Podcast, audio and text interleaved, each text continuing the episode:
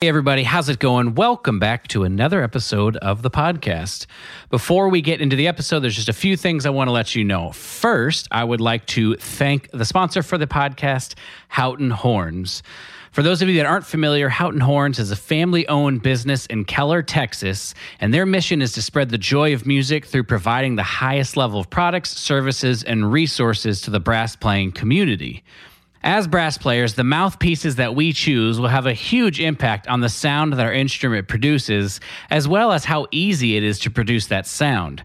Houghton Horns has a wide selection of mouthpieces to choose from, including Giddings, Greg Black, Pickett, and many more. If you're interested in trying out a new mouthpiece, Houghton Horns is the place to go. At Houghton Horns, they strive to put service to the customer as their top priority. So, whether you are a beginner student, a hobbyist, or a full time professional, Houghton Horns can help you find what you're looking for. Go to houghtonhorns.com for more information. The other thing I want to let you know is this episode with Chris Smith is actually about three hours long. There's a Q&A on the back half of it, so I'm going to just cut it. So we'll have part one and part two. Part two will come out in about two weeks, I believe. And we're also just going to, you'll hear the end of it. It's kind of weird. So um, that's what's going on with that. Now we can get into this great episode with Chris Smith, principal trumpet of the San Diego Symphony.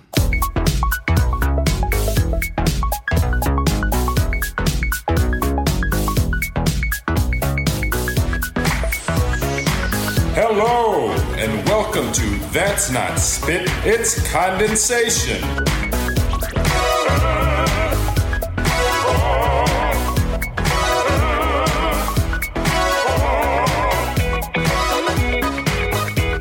Hello, everybody, and welcome to That's Not Spit, It's Condensation.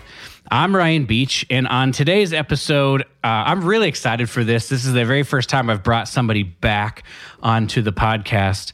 Um, I have here with me principal trumpet of the San Diego Symphony, Chris Smith. Uh, when I spoke to Chris previously, it was a total cold call. I had seen that he had won the job, and I was doing that winning the job series, and I reached out to him, and uh, I have been thankful for the connections I've made. But Chris and I have stayed in touch more than most of the sort of cold call guests, even though we, I'm still on good terms and stuff. We've just sort of continued to talk about some of these ideas about, uh, you know, getting the job done and practice organization and what that looks like. And uh, I've found him to be challenging for me, I remember one time I put the word flexibility and you like sent me a message, you know, because you're really big on on the terminology and the and the um, I mean semantics do matter in in many instances. So uh, I felt it was cool to do a few things. One, I want to talk to him about all of the uh, content he's been creating. As if you're a trumpet player, there's no way you haven't seen some of, if not a lot of the stuff he's been putting out. I would like to talk to him about uh, sort of a follow up to the episode that we did uh, a year or more ago, I guess a year and a half ago or so. And then I kind of I did a Q&A. We we asked for some people for some questions. There are a few of those that might lead to some good conversation. So that's the goal. That's the plan for this particular episode. Before we get into all of that, I wanted to say, Chris, I really appreciate you giving me your time and your thoughts and energy for this episode. Thank you. Ryan, thanks. It's great to be back again. And, um, you know, thanks for uh, when you introduced me. Um, Chris Smith. Uh, uh, we are doing this interview the day after Christmas, and so Merry Christmas to everyone. You know, nice dad joke. Sorry, that's all right. That's all right. Um, I, like I said, I think we'll get started with. Um, I mean, we sort of talked about it a little bit before, so I think I'll just open ended throw it your way and see kind of what you have yeah. to say about it, and we'll dig into it. But you did, uh, I mean, a huge etude project with the Bordognis doing it once a day. Mm-hmm. You've done a lot of multi track trumpet stuff. You obviously had your garage sessions, which you are officially yeah. not doing anymore. Yeah, we're done. so I just thought it would be cool to sort of reflect on the genesis of what this is to sort of get a, a somewhat of a full picture of how something like this would come about, uh, what yeah. kind of humble beginnings it started with, and then we'll just have a conversation and see where it takes us. Absolutely. Um, as if anybody has been kind of following along with the with the Facebook or YouTube or Instagram, um, you know, when we when we got uh, we, we were put out of work um, back in March, and um, I came home. I raided my locker, emptied my locker, all the trumpets, everything came home, and um, you know, my wife and I, we live in a in a high rise here in downtown San Diego, and I've never practiced at home. uh, I warm up at home with a practice mute, but that's the extent of the practicing that I've ever done at home for literally the last 20 years. And um, so I didn't know what I was going to do. I uh, really struggled for a, a, day or two, just like, I, I okay, I'm going to practice in this practice mute. And that felt terrible. And, you know, it's quaint to think like back in March, we were thinking, gosh, we'll be back to work in like April or May. This is going to pass through and whatever. Um, you know, that obviously is not what has happened. Um, so I thought, well, I can I can do the practice mute thing for a week or two, and you know, as time went on, uh, after about a week of that, I was like, I've got to stay in shape.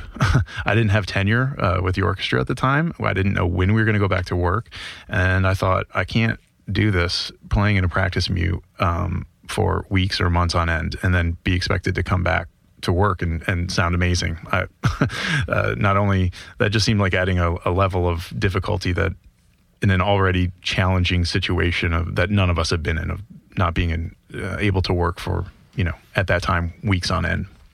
So. Uh, I was talking with some friends. They said, um, "Hey, you know, you can probably just go down to your car and and just practice there. Just shut the door and maybe put some earplugs in. And I thought I'm I'm desperate. I need I need to do something. So I went downstairs, opened up the door to my car, and I thought I park on the sort of upper underground level. And I thought there there are two more levels underneath me. I wonder if I go down a couple levels if that if that will make it a little more private, at least for me. Went down there, not a car in sight. I was like, actually, I wonder if I can just kind of play here. Um, so this is at about two o'clock in the afternoon. Pulled out my trumpet, you know, started playing. About ten minutes later, some uh, some staff kind of walked up to me and they're like, "What are you doing? Do you have permission to be down here?" You know, all of this stuff, and I'm like, "Oh man, this is going to be a drag," you know. So I talked to them, and um, they're like, "Gosh, we, you know, we work upstairs and we don't want to hear this." And I'm like, "Okay, guys, it's like it's it's all good, and we'll sort it out." So um, backed up trumpet. There was no recording happening by the way. This is just me like blowing the walls down, just trying to trying to stay in shape. And um, so I packed everything up, went back upstairs, and I thought, okay, you know, I've been in this situation before, um, which is to say, uh, usually if there's somebody around to complain to, people will complain. If there's nobody around to complain to, then I'll kind of be able to get my way here. So uh, the next day, I waited until um, about seven o'clock at night, I, I, looked up at like, what time does the staff leave in this in this in this high rise? Oh, they leave at six. Cool. I'm going to go down at seven thirty. That way, you know, hopefully these guys, any stragglers or whatever, you know, may have left. Went down there at seven thirty. The rest is history. Everybody left me alone. nice. Nobody to complain to, and um, and and I was able to play. And um, you know, at, at that time, uh, the um, San Diego Symphony was asking for a, you know like a little little video for maybe donors or something. And I thought, well, this will be fun. Um, so I did a little Gershwin thing, called it, you know, Gershwin in the garage, and um, it, it, came out okay. And I thought, well, I mean, I'm gonna. This is where I'm gonna practice. I may as well use this time wisely. And um, I, I, had. Uh, I've been playing, I've been recording uh, etudes for uh, about the last five years. Um, my goal, uh, well, those started, um, and I, I, don't think we talked about this last time, but um, about five or six years ago, I was giving a master class in, in Bogota, in Colombia. Um, the Montreal Symphony was on tour, and um, so I'm standing there, buddy mine, we're, we're doing a joint master class, and um, one of the students is playing an etude and it wasn't going well. And in a way that it was like i don't think this person knows how this goes. It wasn't really like a trumpet playing issue. It was like a kind of a musical thing. Um, i was like i don't think this person's ever so i asked him i said hey you know um, have you ever heard this before?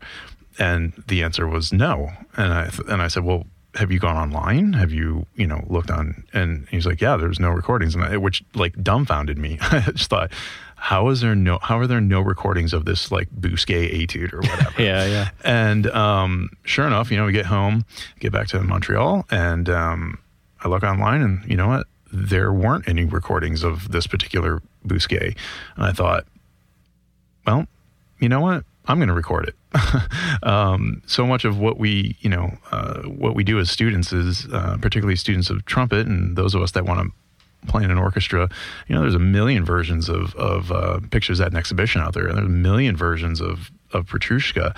Um, but I also understand in the master classes that I've given that a lot of there's a huge disconnect between like learning um, learning an etude and then having that translate to um, over to like what we would actually be working on uh, in order to like win a position.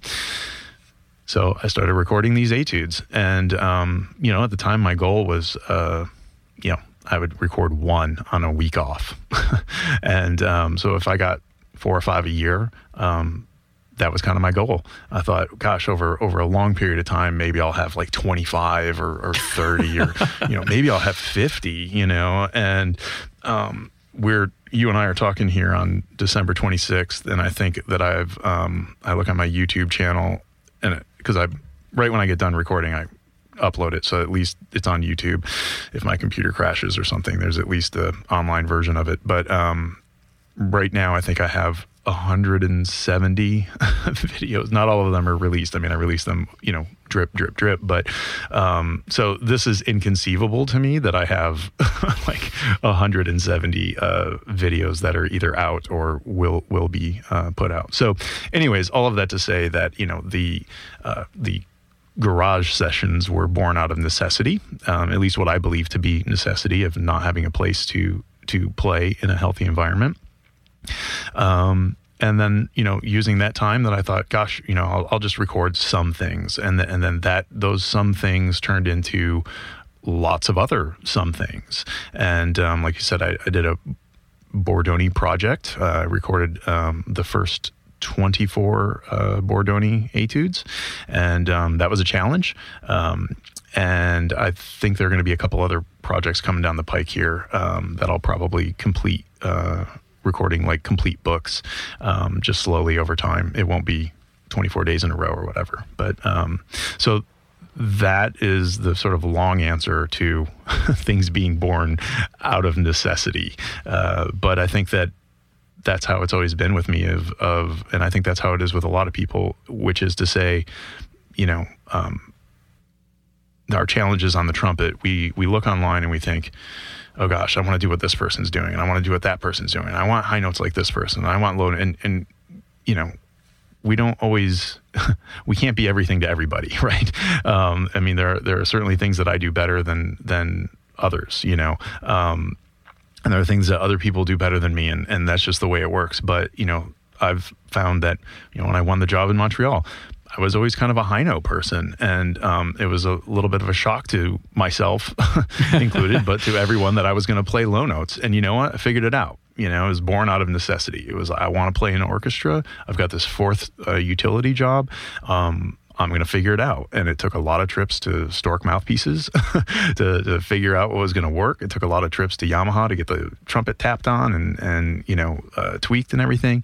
Um, and that worked. And so you know, throughout my uh, career, you know, as I've as my the needs have changed, you know, I'm always open to like, okay, something else has to change here. The equipment, recently, the space, you know, everything. It's um, so you know, these things are born out of necessity, you know, and and I try to be open to it. I try to like let things kind of take me where where they need to take me, and not me pushing them in a one direction or, or another. So. Yeah, man. There's a number there's a number of directions that I feel would be valuable to take this conversation and I'm going to forget some of them while we talk about this this direction.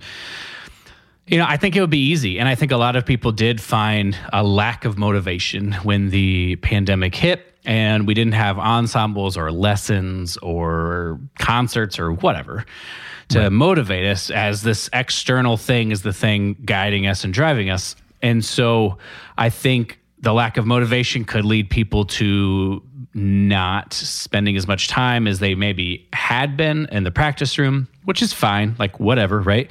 Mm-hmm. But what's interesting to me is that you know, I would like you to actually walk us through what it took for you to set up down in the garage and then to bring it oh, back yeah. up because I remember you talking about that. And just with while he's talking about this, I'm I will be trying to think about how much effort went involved for you to be able to just practice. and so there's this disconnect, I think, for you. You seem to be a person who is like, it's not even about motivation. It's about what do I like, like you said, born out of necessity. What do I need to do? And so acknowledging that everyone has different levels of that kind of intensity or drive or motivation. I'm just curious what we can kind of learn from the way you approached it and why you approached it that way. Well, let's be clear up front. Like, um, I don't begrudge anybody who, you know, um, as a professional, uh, has taken this time off and, and from our regular jobs and, and really taken time off. You know, I, I mean, every, everybody's going to crack this nut in a different way. Some people desperately needed the time off. Some people desperately needed to, you know, maybe heal their bodies after decades of, you know, overuse on their shoulders if they're a string player, or elbows or wrists or whatever. Um, you know, brass players on our, you know, damaged damaged chops and Yeah. you Yeah. know uh, everything that so. So for me, I look at it as the requirement isn't that um, everybody go out and record etudes and pump that out online. Um, that for me the requirement was um, just understanding myself and trying to understand myself better um, so what is the motivating factor you know i mean uh, obviously uh, I, I mentioned that I didn't have tenure uh, with the orchestra when this with San Diego Symphony when this started. So motivating factor certainly is well, I want I'd like to keep my job. you know, I I I enjoy it. I enjoy my colleagues. I'd like this to not stop. Um, and I'm worried that if I don't practice, um, that I'm going to lose my job, you know, that I won't get tenure. Um, so certainly that was the, the overriding um, factor up front. Um, and then realizing later, uh, I, I did get tenure um, back in um, June or July. I can't, I'm sorry, I can't remember. It's like literally July like could have 10 been years yesterday ago or- almost. yeah. it could have been yesterday or 10 years ago. Exactly. Yeah. um, But um, I did eventually get tenure. And then, uh, you know, the idea was, okay, well, well what now? you know, I mean, I, I could have easily just put the trumpet away. Um, but I also realized like money isn't necessarily a motivating factor for me. Um, I, I am somebody that, contrary to uh, what people see online um, and the amount of things that I've put out, um, you know that I understand that I'm a bit of uh, objects in motion stay in motion. So um, the idea for me was to okay, can I create? Can I be creating without overwhelming myself? Because I, I I also need to be careful about that too. Um, and I learned that lesson uh, with doing those 24 um, etudes, which was it was a stretch at the end to like make sure that um, I mean when I started releasing the very first etudes, I think I was only halfway through the book. I think I'd only done 12, and, and it was like, well, this is happening, so we're gonna do it. um, and I think I got the last two recorded like you know two days before the end of this thing. Um, so I learned a lesson. I was like, I'm not going to put out 24 etudes in a row again like that. Uh, you know, I'm sure that your listeners also are aware of uh, Jim Wilt um, putting on an etude a day. Uh, um, I applaud him. Um, like I said at the beginning here, everybody was going to have to crack this nut differently, and so he's chosen um, his route. Um, and uh, as I've said before, there's no competition. Th- This isn't, at least from my end, and I and I'm, you know, I know Jim. I know that he's not in competition with anybody. Um, but just to be clear, so that your listeners understand, there's not a competition out there. Yeah. Um, we're doing this to, just to try to stay in shape. Um, to and and and for for me, you know, I, I like to write things on my videos um, in in the write up about like here's what was challenging for me or here's what I enjoyed about this or here's what I didn't enjoy about you know whatever here's why I think this is important to record this particular etude so um you asked about um, the setup, right? Yeah, so, right, yeah. Um, so sorry, I'm kind of rambling. No, no, this is bit, perfect. but, this is um, perfect. But I mean, before you dig into it, my setup is I walk into my my I walk like three feet to my room, Yeah. and then my trumpets are already open in a case. Like I have Right. one hanging on the wall over here, and then I start Yeah. practicing. So as like that's my my workflow and i'm just Yeah. like i'm i'm gonna love hearing what your workflow is because it's yeah it's it would be uh i feel a uh something to tackle basically Yeah. Well, I mean, as you can, we're doing this on Zoom. Not, people won't hear it on the pod or see it on the podcast, but I'm in a in a practice room now.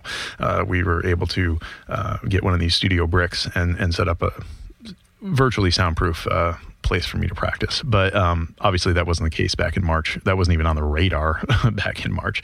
Um, as I as I'd said before, I've never practiced at home, so it was no stranger to me um, to. Uh, you know, my my old routines were get up at four o'clock in the morning uh, when I lived in Montreal and, and walk two blocks to the hall. Um, you know, key card myself in, um, take the elevator up two floors, get to my locker, unlock everything, pull all the trumpets out, everything I needed, and then go down to the hall and practice at, you know, this is happening at about 4.20 in the morning. Um, and so when I came to uh, San Diego, uh, same situation. You know, I leave my horns in the locker. So, you know, I, the first train, we live right near a tro- uh, trolley stop. Uh, that first trolley uh, takes off at 4:45, and so I'm down there at about 4:40. Get on the trolley, go to go to work. And um, you know, I'm open up, opening up my locker at you know five o'clock and um, starting my warm up.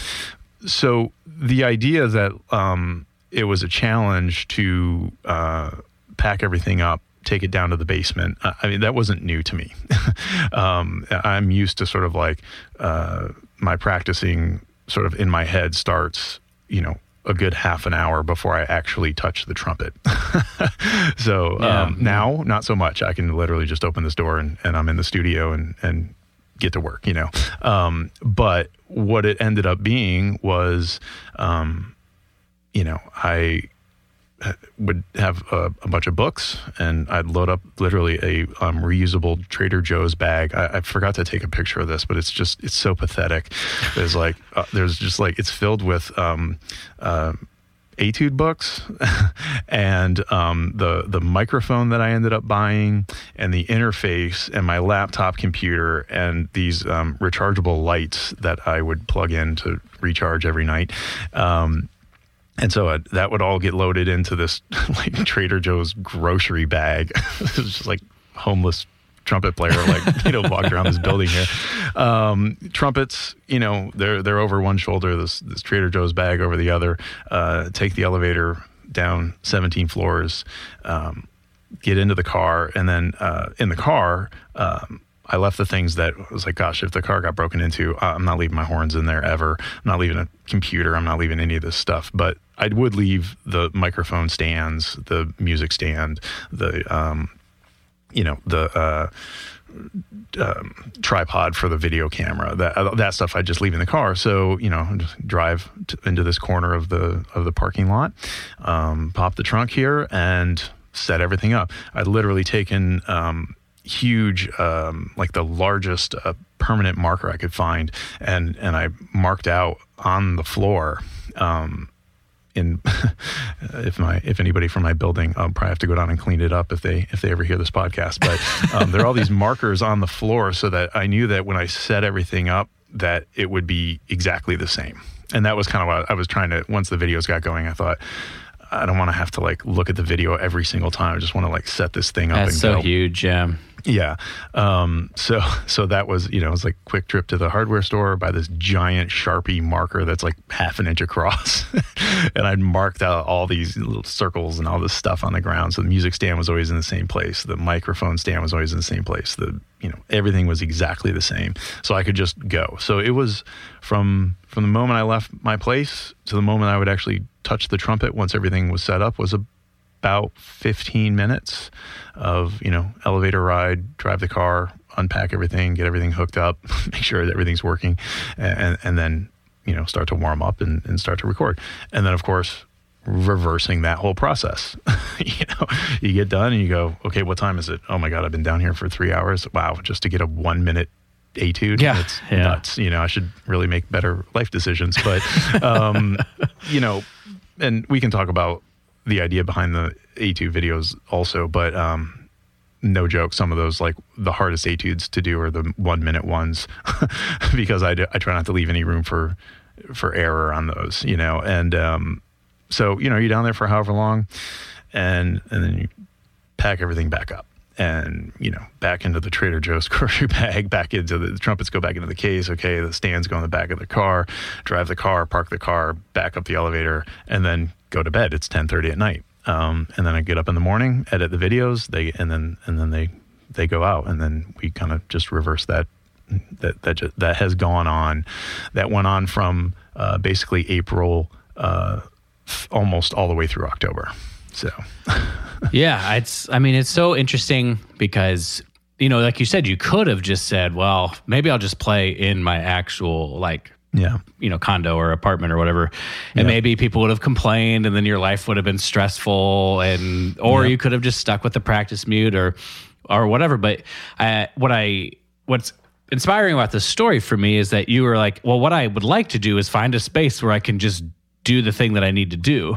Yeah. And so, you know, there's a little bit of trial and error, figuring out the right time or whatever, you know, that didn't Yep. sort of deter you. But with the ultimate goal that you would eventually figure it out. Like you would just say like, eventually I'm going to find a space that works. You Yeah. probably feel like to a certain extent, maybe even got lucky that just the garage was a place you went that ended up working. It did end up working. You know, I, I mean, you know, it really was. Um, actually, I would say that through the last nine months, I have just been very lucky. you know, in not only finding the space, but finding people to um, help me understand the recording, um, help me understand, you know, how to make videos. Um, you know, making multi-track stuff on my own. I've learned a ton, and I've been very lucky, um, not only with the practice space, but just the people um, uh, who have who have helped me and you know just giving me little tips here and there of like oh just do this press this button. Like, oh cool. Yeah. i would have never thought to do that you know? Um, I, I did luck out also um, you know there's a security detail here. Um, the the guys uh, they're driving around in their golf carts and for the most part they they kind of dug it. And and i'm the type person that i'm always going to make them feel feel good about themselves and they come down and I'm always, you know, like, hey guys, how's it going? And and they know I'll take as much time to talk to them.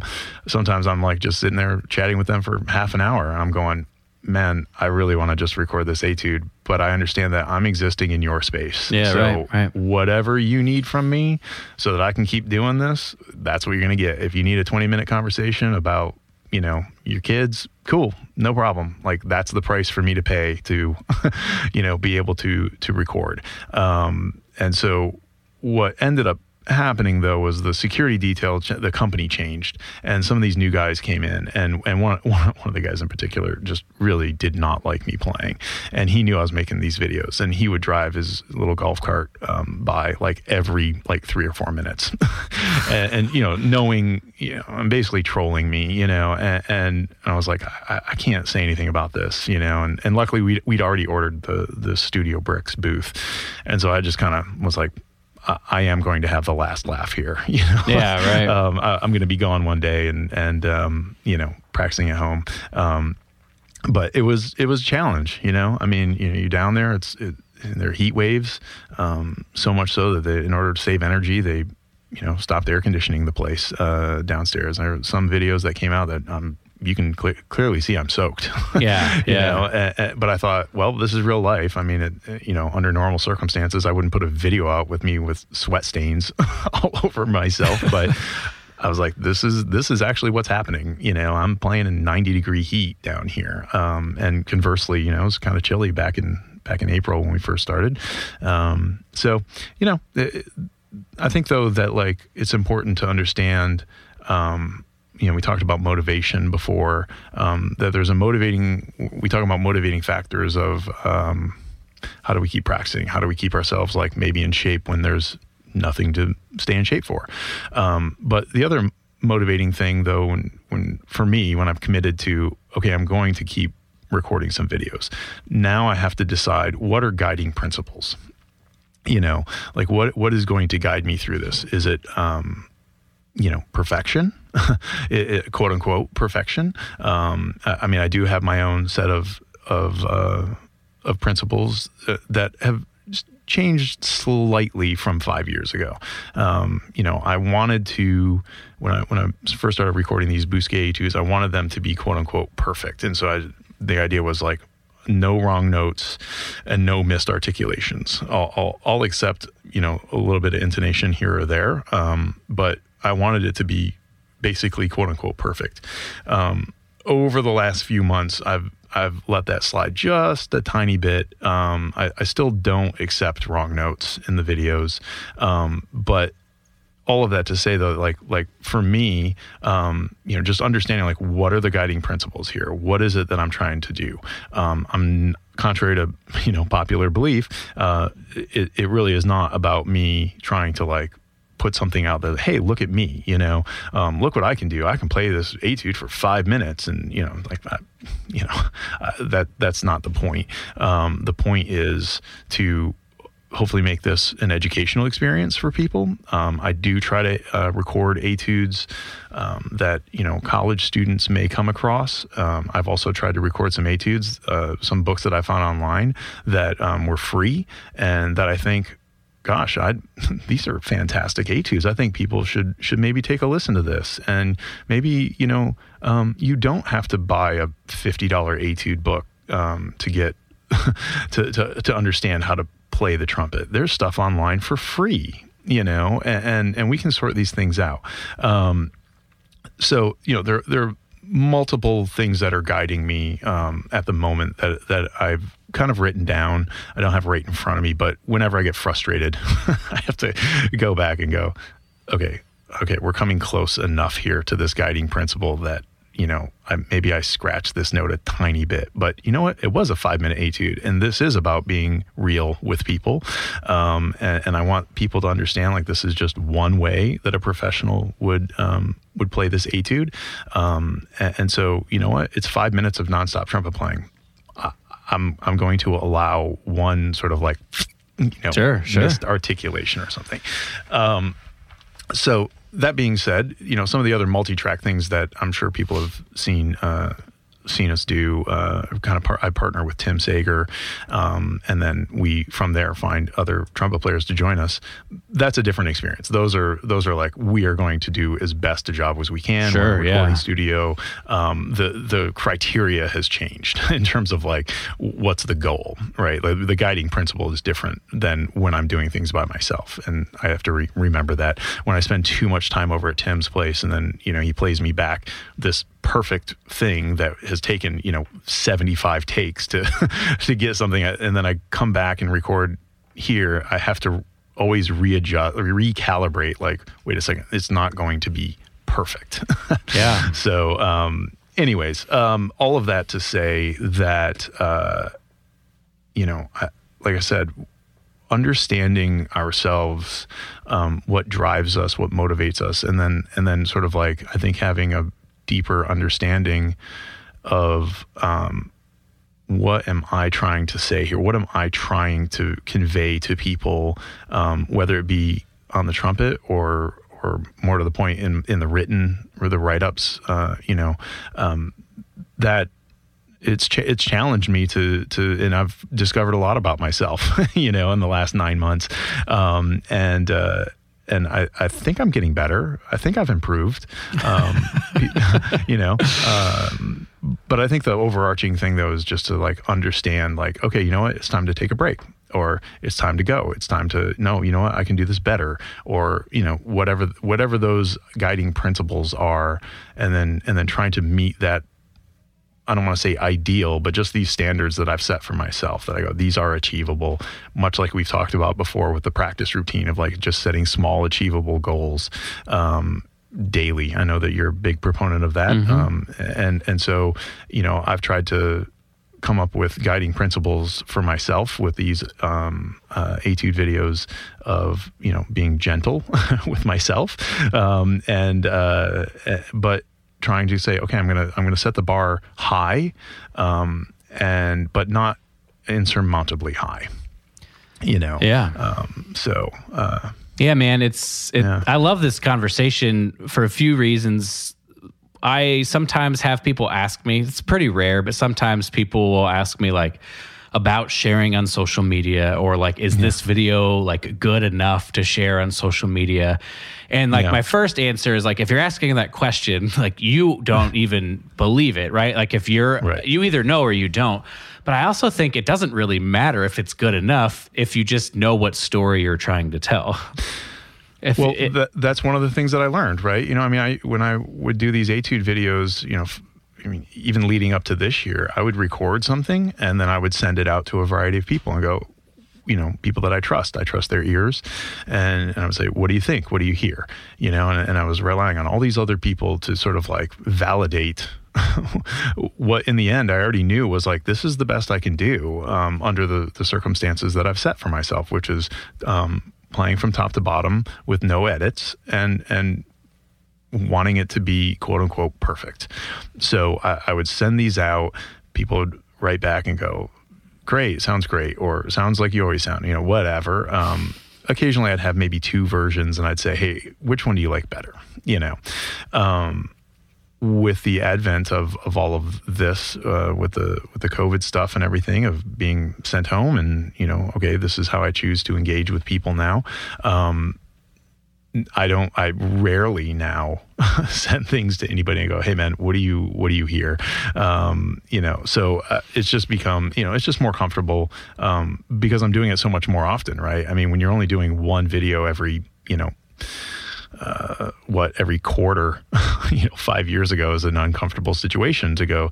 Well, I feel this is important that this video should be out on for people to to find, but I'm uncomfortable putting myself out there because I just hadn't done it. Sure. And now it's a different situation where it's like, okay, I'm I'm I'm comfortable doing this. Um, I'm I'm also just much more comfortable with like this is what I have to offer. It, it's not going to be everything to everybody, and anybody who listens to you know. Um, uh, like let's say Jim Wilt or uh, Jack Burt understands like I don't sound like them, they don't sound like me, and that's okay. like the, you know, I think that's that's another sort of thing to understand too is that we don't. There's no one right way. There are lots of wrong ways, but there's definitely not one right way. Um, and so I I welcome that quote unquote uh, criticism, right? Not not to be like, oh, that's right, or you don't.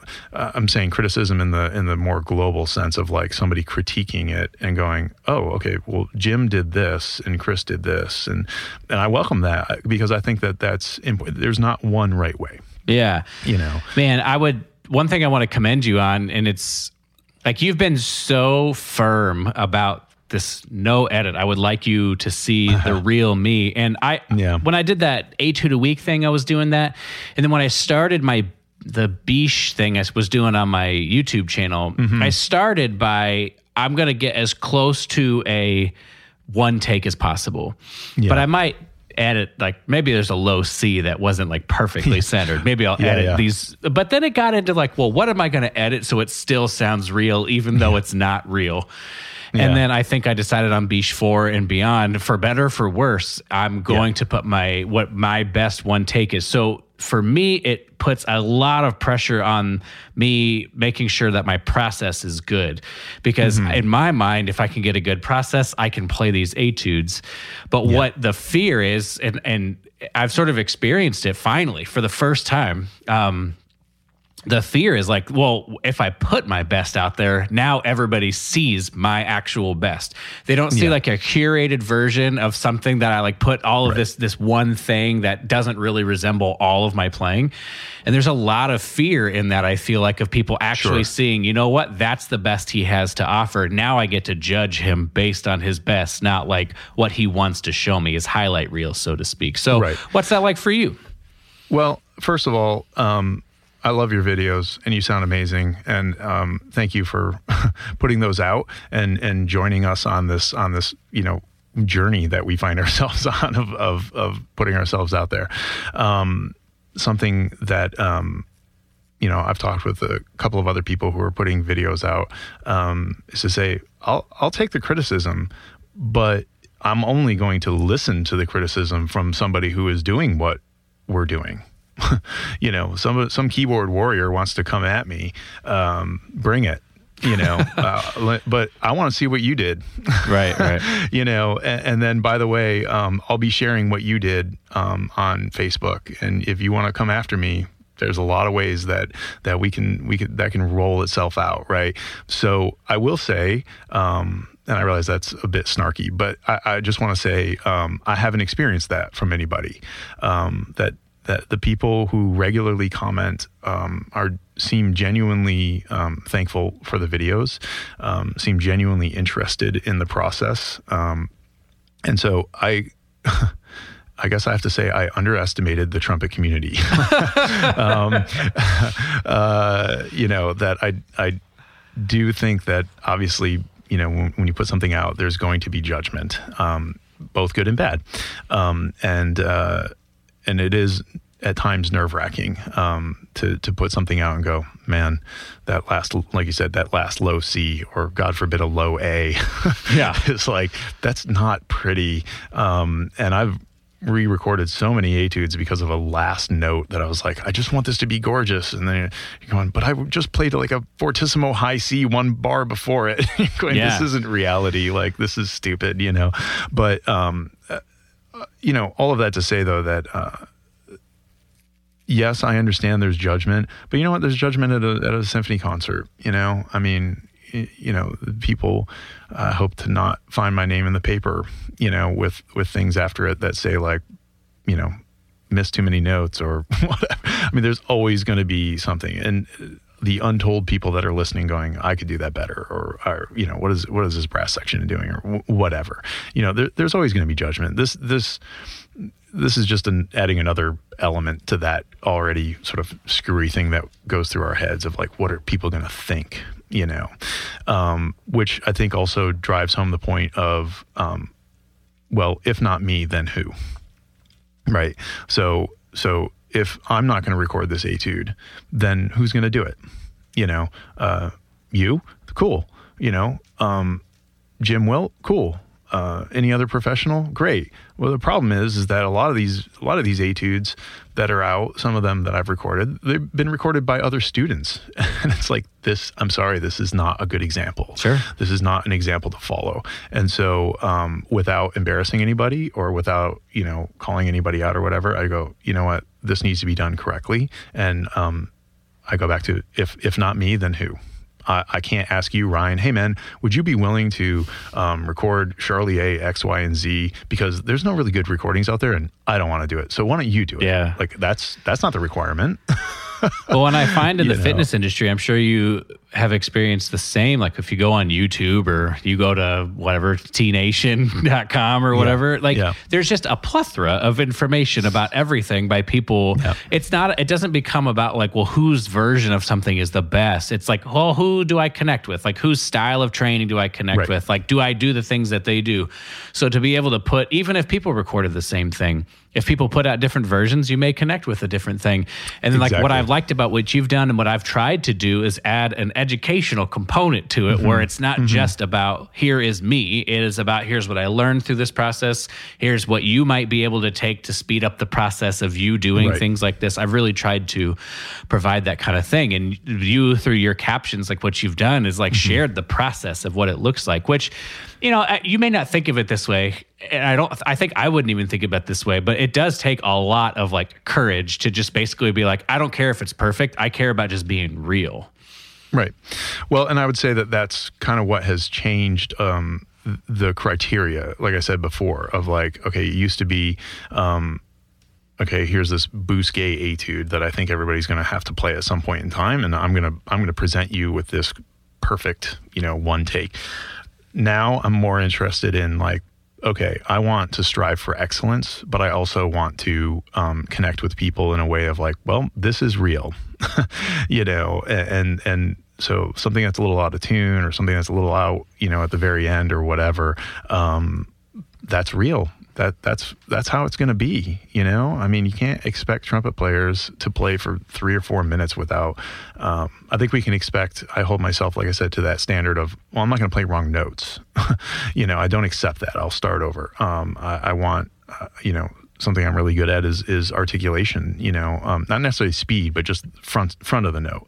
And so that to me is like kind of a, a calling card hallmark in in my own playing and so when i I'll accept a little bit off from perfection on that, but not much, you know. And so when it starts to get a little like fluffy at the front, it's like, okay, let's just rest and start over.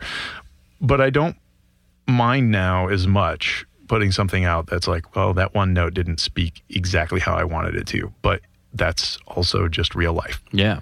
And so um, I feel like I've found a bit more traction, if you will, um, with connecting with people, um, with this more sort of real um, thing that I'm that I'm trying to do, just to have people understand, like, you know, I, I think I think it's of high quality. It's certainly the best that I can do, uh, and you know what I think is the best I can do at the moment, w- with the understanding of like I am hopefully improving, you know, and and um, by the way, you know, I'm also say that uh, since this time that we've been away from from regular work, it's allowed me to experiment, you know, in, in a way that I wouldn't really be able to. Um, and it's not even about necessarily playing principal. I wouldn't be able to experiment um, with a bunch of different equipment if I was playing fourth trumpet, you know, because um, they're they're not paying me to experiment. They're paying me to come in sure. and sound like a million bucks, right? And so now um, there are no performances. I mean, the performances are what I choose them to be. Um, so I've kind of looked at this time away of, you know, uh, um, but so the people have seen the videos. If you look at the lower left corner, I'll put all the information of like, here's the mouthpiece top I was using, here's the backbore I was using, um, here's the trumpet model, here's all you know all the stuff. Right now, the twofold. One, it's for because everybody writes and they go, hey, what mouthpiece was that? yeah, okay. and, and, just and get that out of the way. Yeah, yeah. I, I, mean, I believe in connecting with people. I don't want to ignore people, um, and, and I've, I've encouraged people to reach out, and so um, and, and, to comment and connect with me. Um, so I guess I would be disingenuous if I encouraged that from people and then just ignored them. Right. so um, so so twofold is like it solves that problem of like writing 20 people going right. This is the mouthpiece and this is why I did it, and whatever. But also I can now go back and, and look at it and go, oh right, okay, on, on the rotary, I remember that etude. It felt really good. What was I using? And I can, go, oh okay, it was this top and this backbore. Cool. Now I can recreate it you know. Yeah. Um, and and so that was another sort of thing with me of you know last few months, just sort of like you know let what works? Like is there something that works better in my collection of mouthpieces and you know backbores and all this stuff? Um, and so it's been you know an educational experience for me too to to just be able to um, experiment. Um, there's some videos that i that i've put out that i thought well, it sounds really good, but man, I would never do that again on that mouthpiece yeah, yeah. or whatever. Like that was a small miracle that that, that, that kind of worked. Um, and people don't know that. I don't even need necessarily write about it, you know, but there's all kinds of things happening behind the scenes that it's like, this has kind of been a giant experiment for me that I've just allowed people to kind of see what's going on behind the scenes, you know? Um, and it, like I said, if people care to comment or care to have questions, I'm always happy to engage. Um, but it, it's all been um, a bit of an experiment, and only now am I sort of like, yeah, um, on my C trumpet, this is the setup.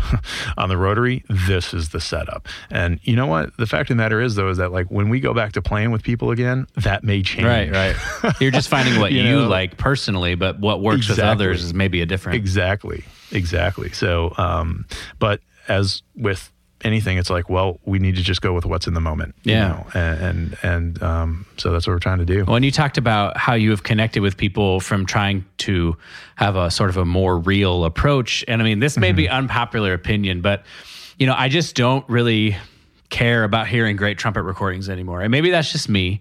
Um, but I feel like after you hear like all sorts of great recordings of various things, like what it doesn't mm-hmm. do for me is tell me like where is that person at? What it tells me is that right. they put together through producing something that's a very high right. quality. So it has value in hearing a work of like a piece of music that at a very right. high level has total value. But in understanding what I am striving for, it has almost mm-hmm. no value. And so I mean that's that's the biggest reason I've tried to do it is when someone listens to that they can say that's what Ryan is capable of like that's something that's possible so like I could feasibly shoot for that thing instead right. of just hearing right. this recording that may have taken me a thousand takes to do that's not actually yeah. real. Well, I don't uh, and that, I don't mind the thousand takes on, on, my end. You know, you know what I mean, though. Me, and but you're no, doing a thousand takes of an entire thing instead of like yeah, a thousand right, takes to make one perfect right. thing. It just doesn't help yeah. people when they're trying to figure out their own way through. Exactly. Like it's it's exactly. painting a picture that's not real that they're trying to shoot for. Exactly, and that's what I was saying about like guiding principles. So when when Tim Sager and I do. Uh, um, what we say is basically we're making a movie, you know, and you go, okay, those there are different principles that that we apply to making these. Um, you know, we just did like uh, after New Year's Eve, there'll be uh, six, I think six videos that we did, and um, they're those are movies, you know, and, and so like you said, there's not necessarily an educational aspect to those. Those are more entertainment aspects, and um, uh, and I'm forever grateful for for Tim to take those on. And I mean, he spends more time working on videos um, than I any of us combined. Yeah. you know, sort of recording, uh, you know, these tracks for him. Um, and they have their own value too, you know, um, that, and, and I do, rem- when he gets frustrated, and I hope he doesn't mind me sharing this, you know, that, you know, there, there is certain frustration that um, we're trying to do something. We have an idea and we want to do this. And it's like, well, maybe it's not achievable. But I just remind him, like I remind myself, that like we're doing the best we can. Okay, we're not. This is not a Hollywood studio. you know, we don't have access to you know all different kinds of like you know features and blah blah blah blah blah. You know, it's like we're we're we're doing the best that we can. And as long as we're hitting that bar or crossing it a little bit, then that's all we can expect from ourselves, you know? Um, so again, those, those are, they're different guiding principles. So for me to say, okay, well, I'm going to take a thousand takes or whatever, um, it's still uh, me playing top to bottom unedited. And, and to your point of listening to trumpet um, recordings, uh, personally, I get much more out of hearing um, you, uh, Jim, um, Jack Burt, um, you know anybody that's decided to to record something from the top to the bottom without editing. It's like i i i process that differently like you're saying of like oh okay i hear where where this might be a challenge for them. Or maybe if i choose to record this etude okay i got to be careful in this spot. Um, but also understanding that like you know when i do record that etude i'm like yeah it was challenging for me too. Okay I guess we're all kind of like uh, you know, in the similar ballpark here of of that was a challenge to do that. Um, wow, and so now I have a much greater respect for people that I already had just an enormous amount of respect for. But um, you know what you're saying about like uh, you know understanding where somebody is at. Um, I think that's like the most important thing right now is, um, especially from an educational standpoint.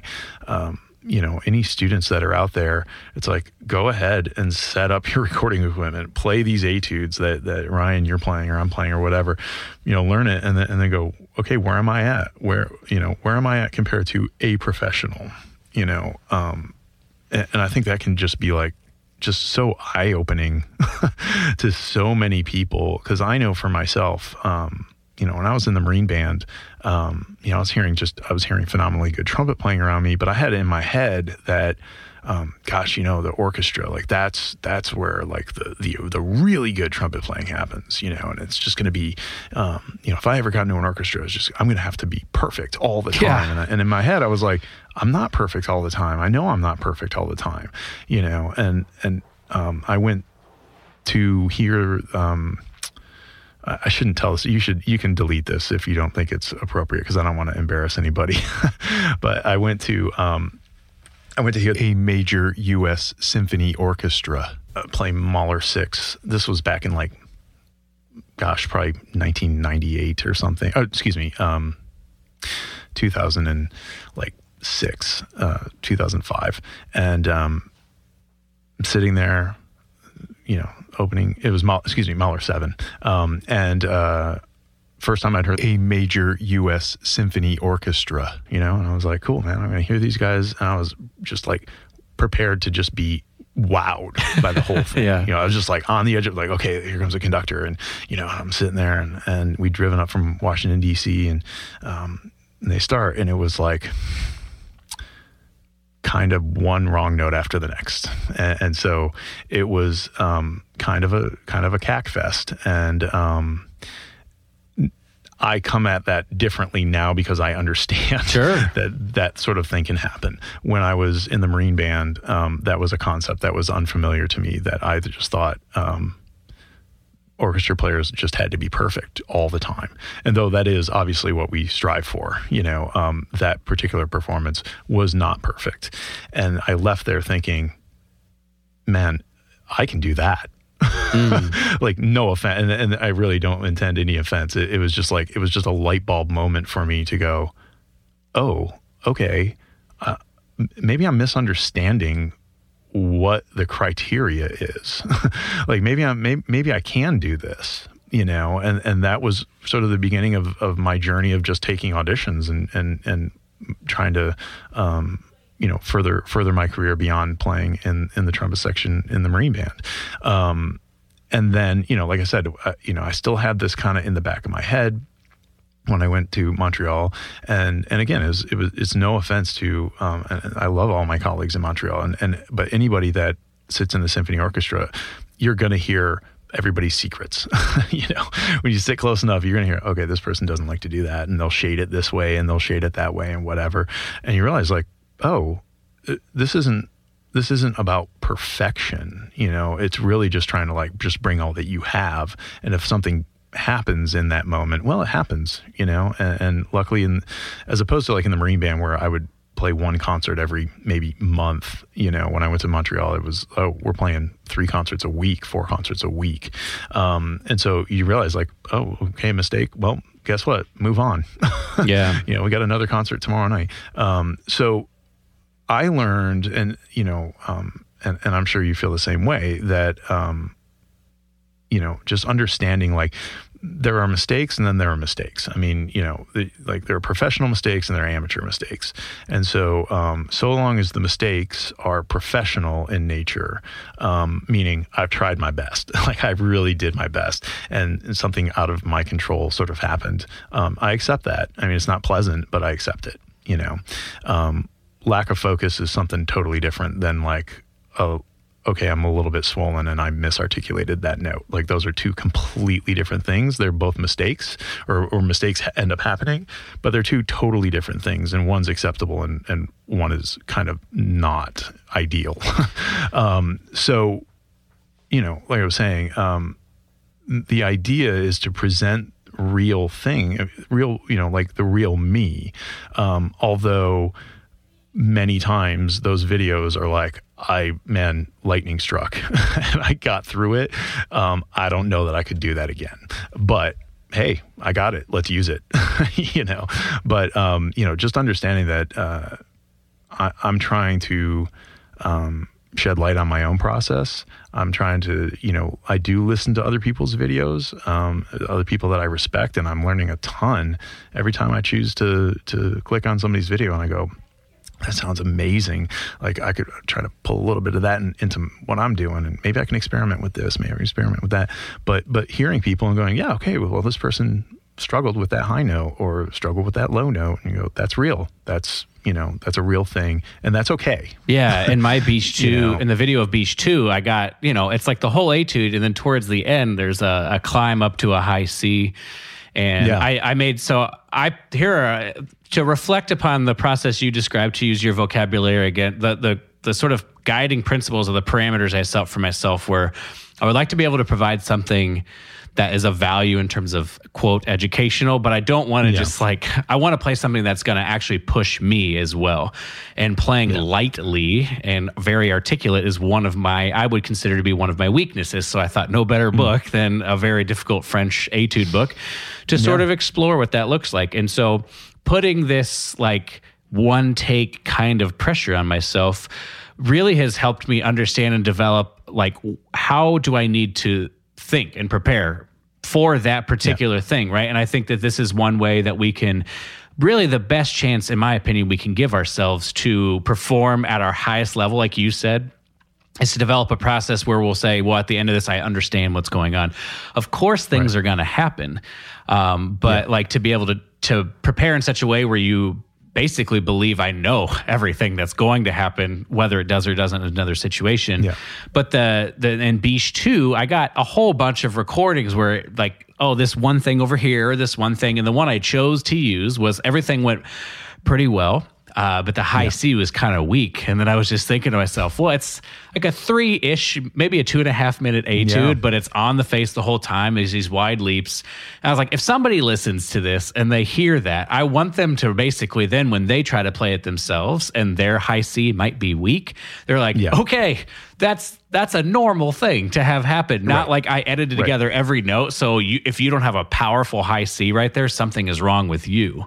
Right. And I have given you that image because I'm not being real about my approach. E- exactly, exactly, and and that to the point of that story I told about you know a major U.S. symphony orchestra. It's like obviously they're world class symphony players, and and so my, that criticism, or I, I guess that's just um, observation. It wasn't even a criticism; it was an observation. It was like, well, now that I've done this for a long time, I mean, that was in nineteen, you know, like I said, uh, no, excuse me, like two thousand and six or two thousand and five, maybe.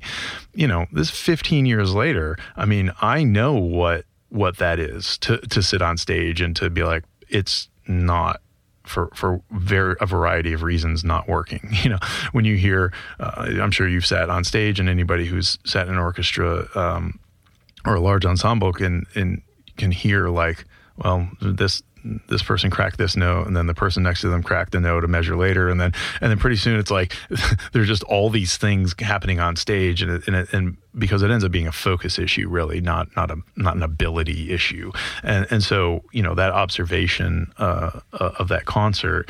Um, changed and then it changed again when i've been doing it for for so long of understanding like oh man I- i'll cut people a lot of slack you know in live performance Yeah. you know and, and so um you know you're talking about the Bitsch too um you know, I first of all, I encourage you to make better decisions than recording Bitsches. I don't think that I'll be approaching those anytime soon. Um, although I am actually kind of curious about editing um, some, just just to have like a that was the original thing. I was like, maybe I'll just touch it up a little bit and do it. Yeah. But then it's like, like I said, that question became, how do I edit so it doesn't sound like I've edited? And that became like an ethical problem for me more than Right. anything. Right. Um, I mean, and I've I've talked to people saying, you know, if I ever did edit something, I would obviously write like I have edited that. I would be yeah. honest about it. That that's my own thing. I would I would certainly be honest about it. But um, uh, sorry, I lost my train of thought for one moment. But like, you know, okay, so you were talking about like in the Bitsch, and you go, okay, I'm I'm climbing up to this high C, and okay, maybe it wasn't the strongest high C in the world, um, and you know, you you put that out, and you're like, okay, this is the deal, right? Well, the thing is that I find interesting is like okay, you're working on uh, something else other than high C's. Your goal with this is to practice your light tonguing and your like um, sort of French flavor for this, you know. Whereas I may I may approach that etude completely differently and go, no, man, this is all about the high C Yeah. and and you and I are going to make different decisions as we get through this, right? It, it's a it's basically like a game of golf, you know, where it's like, well, you tee off on the first note. Well, if you go a little left, then you're going to have a different shot than I do if I go a little right. You know, and we're and and as we na- navigate through these through these etudes, it's like, well, what am I trying to do? Am I trying to hit the ball far? Am I trying to like just go to this one spot to this high C? Am I trying to like what's what's the plan here? You know, and and as you know, playing unedited or presenting things that are unedited, those things kind of can change on the spot. Sure. Yeah, too. absolutely. Like as you're playing, you're like, uh oh, okay, um, kind of got myself into this direction. How do we get out of this with a musical idea rather than just pulling the horn off the face and going, okay, start start again. Yeah. you know. So, but I find it interesting hearing people um, playing some multiple. Um, those of us that maybe have recorded, um, you know, some of the same etudes, like just hearing like what does this person value um, and and what choices did they make so that they could hit the high C or what choices did they make so that they could play lightly but you know i mean there's always a give and take right it's always like i'm gonna the point of this is to do this and the end result is something that may not be quote unquote perfect you know but we're all trying our best here. We're all trying to like, you know, just within that etude, just like how, how, what's my path? What is my best path? You know, not what is, you know, if I, if I took on Bitsch too, it's like, okay, I'm going to listen to what, what you did, Ryan. Um, but I also know that like, well, maybe something that you do in that is, is kind of better than what I do. I'm going to have to make different choices to get through that you know um, we start talking about like four minute etudes that are that are Right. un, unedited Yeah.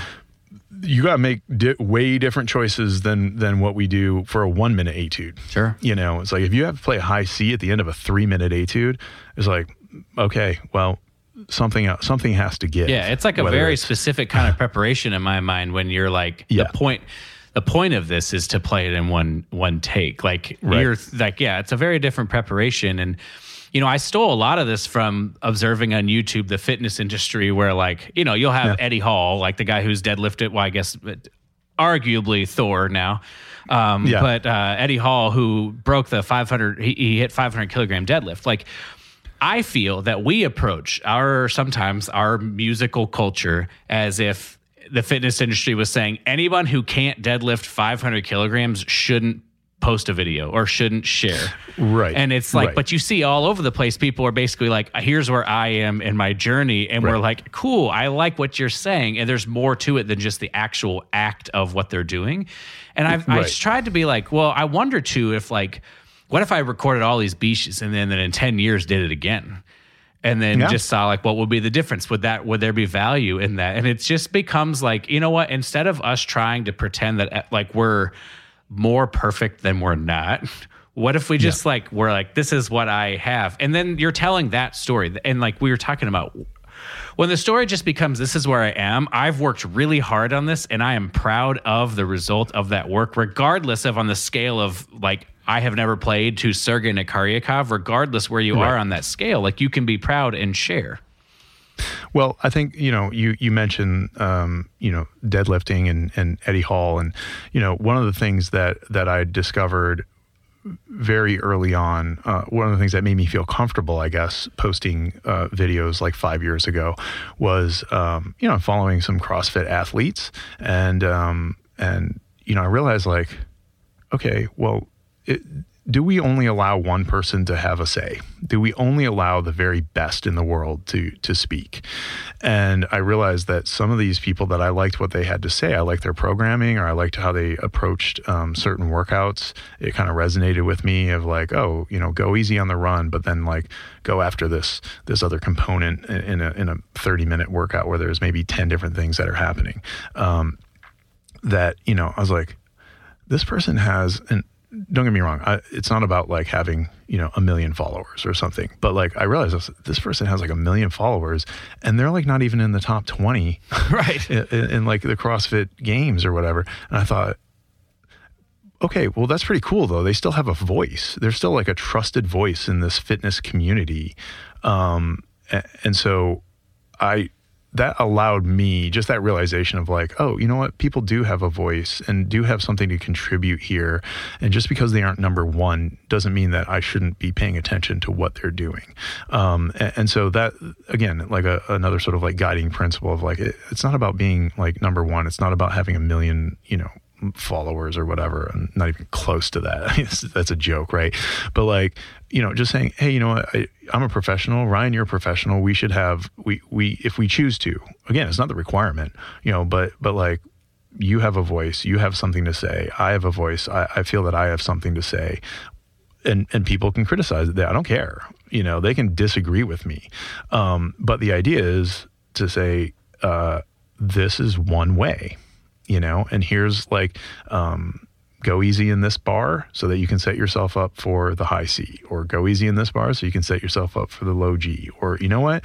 It says piano but you might have to play a little louder here. Yeah, right. you know just to kind of get through it. But all of that all of that to say that like you know we have a voice and and I'm trying to be a voice of positivity, um, try to be a voice of of reality, um, and that seems to resonate with people, um, as opposed to sure you and I could be making uh, completely edited videos, and I, I think it I don't I think they would hit well for a little while, but I think that ultimately people would be like I, I just can't do this, you know, um, versus recording an etude and um, and going, here it is. Like, and, and then somebody listens to it and they go, I can do that. I'm like, good. Well, then, then go do it, you know, or like, I can come close to that. It's like, right. Then once you know better, then do better. Right. Um, the edited videos, uh, that's just somebody that, that knows how to, you know, do a trick, you know, and, and to, your- you know, I agree with you that I'm un, I've listened to, I'm way more interested in listening to live videos now, quote unquote live, you know, unedited videos than hearing things that are like massively edited together, um, unless it is just for entertainment purposes, you know. Sure. Um, but the educational aspect, I think there are a few people out there doing this right now that um, I think students should be following along and basically taking a lesson every day. Right, you know. I mean, there's some people that are posting every single day, and and if if you want to get ahead on the trumpet, if you want to start, you know, trying to figure some things out, it's like follow these people. I, I learn something every day when I listen to uh, the the handful. I mean, it really is only a handful of people that Yeah. are that are putting out content regularly, um, and, and it's like, man, I get to still take a lesson for free. You know, all that stuff's on YouTube. it's free. Um, so I, I would just encourage the people that are listening to.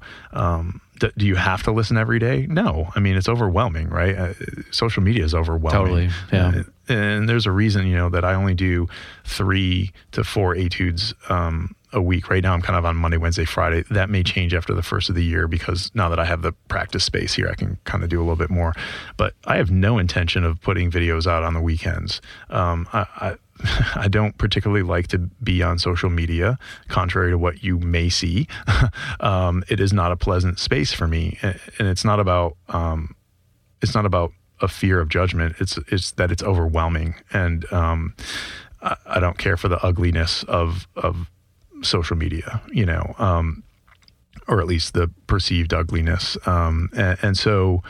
uh, I don't want to post on the weekends. I want my weekends free.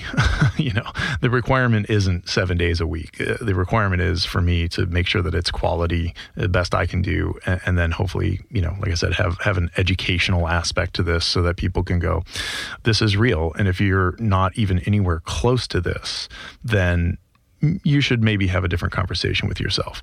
Now, if you are close to this and you think like, man, I could never do it. I could never like win a job. I could never sound like like Chris or Jim or Ryan. You know, you go, well, you're you're pretty close actually. So maybe you need to reevaluate also. Yeah. right? Like like like buck up. You're you're close. So um, let's. I don't want to hear the pity party story here from from people. You know. Um, so there's an educational aspect on on all ends. You know. Yeah, man, this is all great stuff. Uh, do you want to dive into the um, part about just because we could easily tie motivation and talk about what motivates you now that you've sort of achieved a goal Yeah. of yours? So um, I'll rephrase the question and then I'll just edit it together Sure. later. Yeah, man, this is all just really it's just really important stuff. This this talk of being real and this talk of wanting to for me and it sounds like for you put stuff out there that will be helpful for people and encouraging and say like you know what maybe like you said maybe you're not close to this but like through taking lessons some smart work and stuff like that and just time like there's no reason you couldn't because we're not presenting something Right. that's fake. Um, you know and hopefully that's motivating for people. I know we've talked about motivation.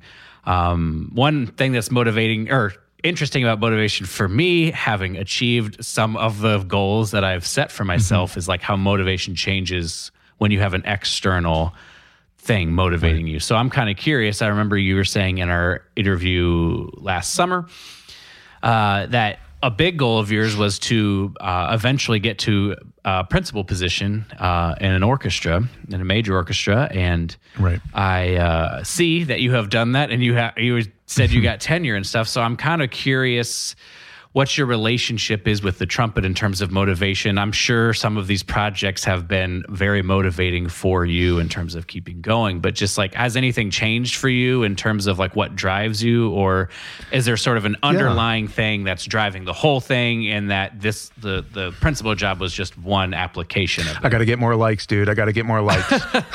I'm joking. I'm Yeah. joking. Um, no, I mean, I knew when I was, um, I mean, first of all, we, we, I think we touched on this in our last interview that, you know, when I, when I was in the Montreal Symphony, I mean, from the beginning, I thought I'll be here for a couple of years and then I'm going to move on.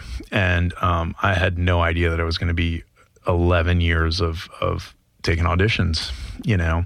Um, so I knew that I was getting close to, to winning something. And I, and, you know, um, that, that can be for our third third interview if we do another one like how, how did you know but um, you know like I, I knew that I was I was I was getting close and um, so I knew that that all that sort of audition practice was going to come to an end at some point in time. And so I'd already been having that conversation with myself like two or three years ago of going, well, what next? I mean, you know, what what am I going to do? I'm not just going to go home and practice Mahler five every day, like I've you know have been doing for 11 years, or you know whatever the case may be. So so I was already having that that that sort of internal conversation on myself, like why what am I doing here? Like what is the goal? Because at some point in time, I am going to win one of these jobs. I am going to move back to the states, and um, what then? You know, and so you know, slowly over time, you know, sort of figuring out like, gosh, one, I can't wait to not have to practice um, orchestral excerpts. I can't wait to get myself into a position where I just, I'm just going to go to work and I'm going to practice for, for my job and, and, and go home and lead a somewhat normal life, you know, and not be getting up at 3:45 in the morning to go practice at 4 and all this all this nonsense that I was I mean it wasn't nonsense, but all, all that all that stuff that I was doing. So, um, you know, this has just brought that into sharper focus now, right? Like, like it was no longer a, um, a conversation in my head. It became reality when, when I got tenure. It was like, okay, I've done it, you know, like, well, what now? And, and so I'd already been doing, you know, this by J- July. I already, already had like what, four months of, of sort of etude stuff. Um, so like I said before, I know myself well enough that, you know, the trumpet's the same thing as the gym. Yeah. Uh, the, the trumpet's the same thing as the gym that okay. if I don't go to the gym for, you know, three or four days, I'm not going to go to the gym for three or four weeks. Um, these are objects in motion, stay in motion type stuff. So it's the same thing on the trumpet that if I take, you know, I mean, and I do take time off. Uh, I have planned days off every week. Um, I've planned light days, I have planned heavy days. But um, the point being that if I take a bunch of time off, I know that that trumpet is just going to sit in its case and, you know, and I'm happy to let it sit there. Um, I, I, have, uh, just on a side note, you know, um, I have, uh, we used to go out to Hawaii every summer um, for like six weeks. And I've put my horn in the case for for three weeks, um, and and that felt great actually. And and as long as it's planned, it's it's fine. You know, as long as I'm it's worked into a, a functioning plan, um, then I don't mind taking the time off. Um, but uh, right now with well, I should say back in March and June and July and everything, not knowing when we were going to go back to yeah. work, um, you know, not knowing when that phone was going to ring and go, okay, we're going to record this thing. um, and go, well, I can't get myself in shape in one week if I've taken four months off, you know. So, so that certainly was a motivating thing. Excuse me, but um, you know, so like I said, uh, the motive.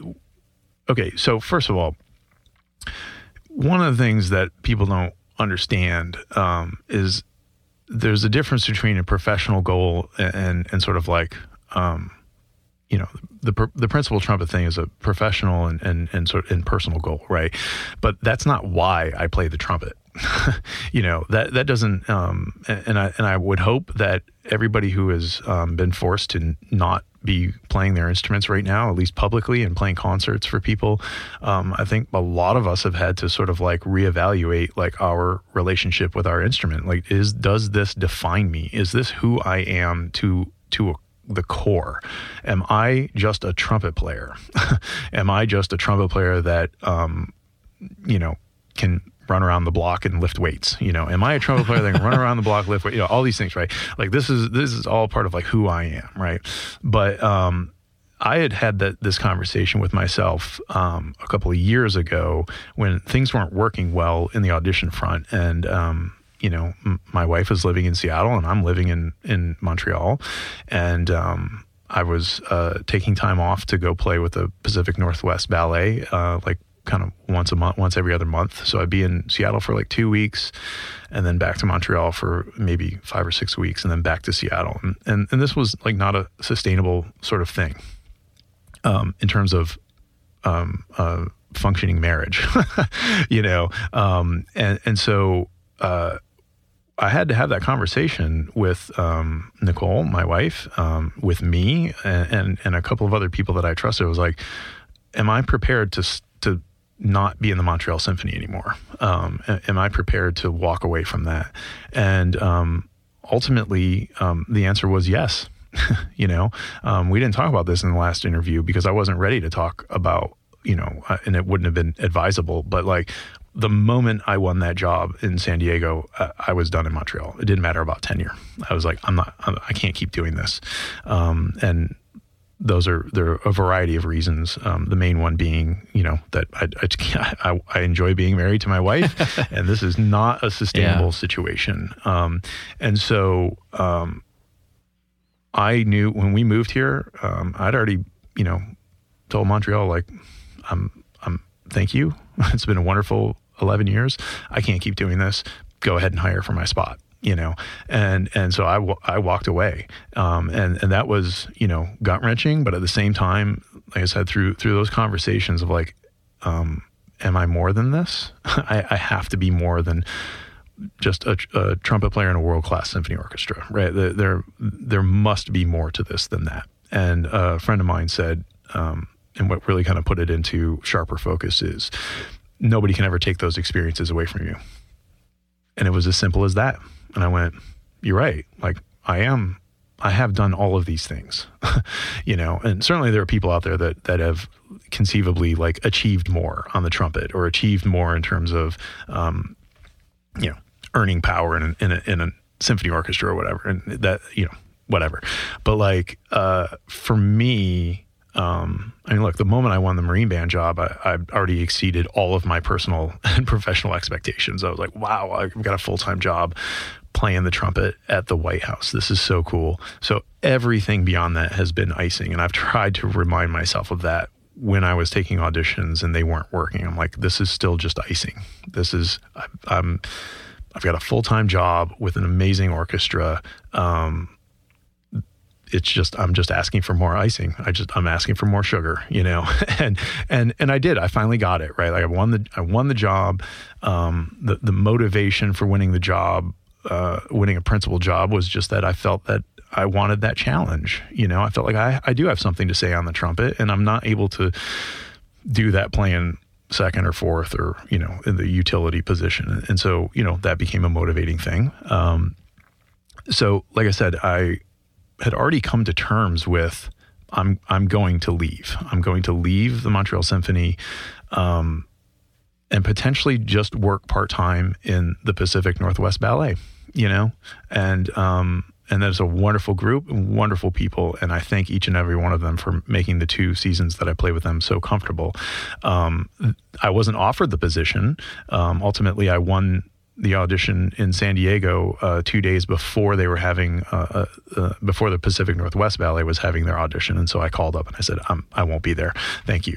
Um, but that was a very real thing. Was like, am I going to walk away from this orchestra that tours and you know, kind of superstars in in, in Canada?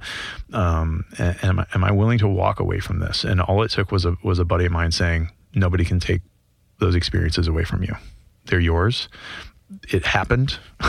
it actually happened. You you toured the world. You played principal on this recording. You've done things you know that you never thought possible. You're not. Nobody can take that away. And and I just want you know what you're right. Like I've far exceeded expectations. If I'm if I end up moving to Seattle and not even playing with the ballet and just you know maybe uh, freelancing or maybe doing something totally different, I was I'd come to terms with that. You know, and so when when we got shut down back in March, when everybody got shut down back in April or whatever, um, you know that that moment in time was like, okay, well, what now? You know, um, and I saw it playing out online with friends going, you know, just really seeming lost. Um, and I thought, man, thank God I did all that internal conversation yeah, several absolutely. years ago to go. It's not about. Um, I, I do not define myself as principal trumpet of the San Diego Symphony. I'm proud of it. You know, I'm certainly proud of it. I'm proud of all the all the places that I've worked, all the people I've I've worked with. Um, I mean, I try to hold myself to that to that standard of only working with like like great people, both both uh, on their on their instrument and and you know great people, upstanding citizens, you know, kind people. Um, so I was like, nobody nobody can take this away. If, if the job disappears, no, that doesn't mean that my talent disappears. Right.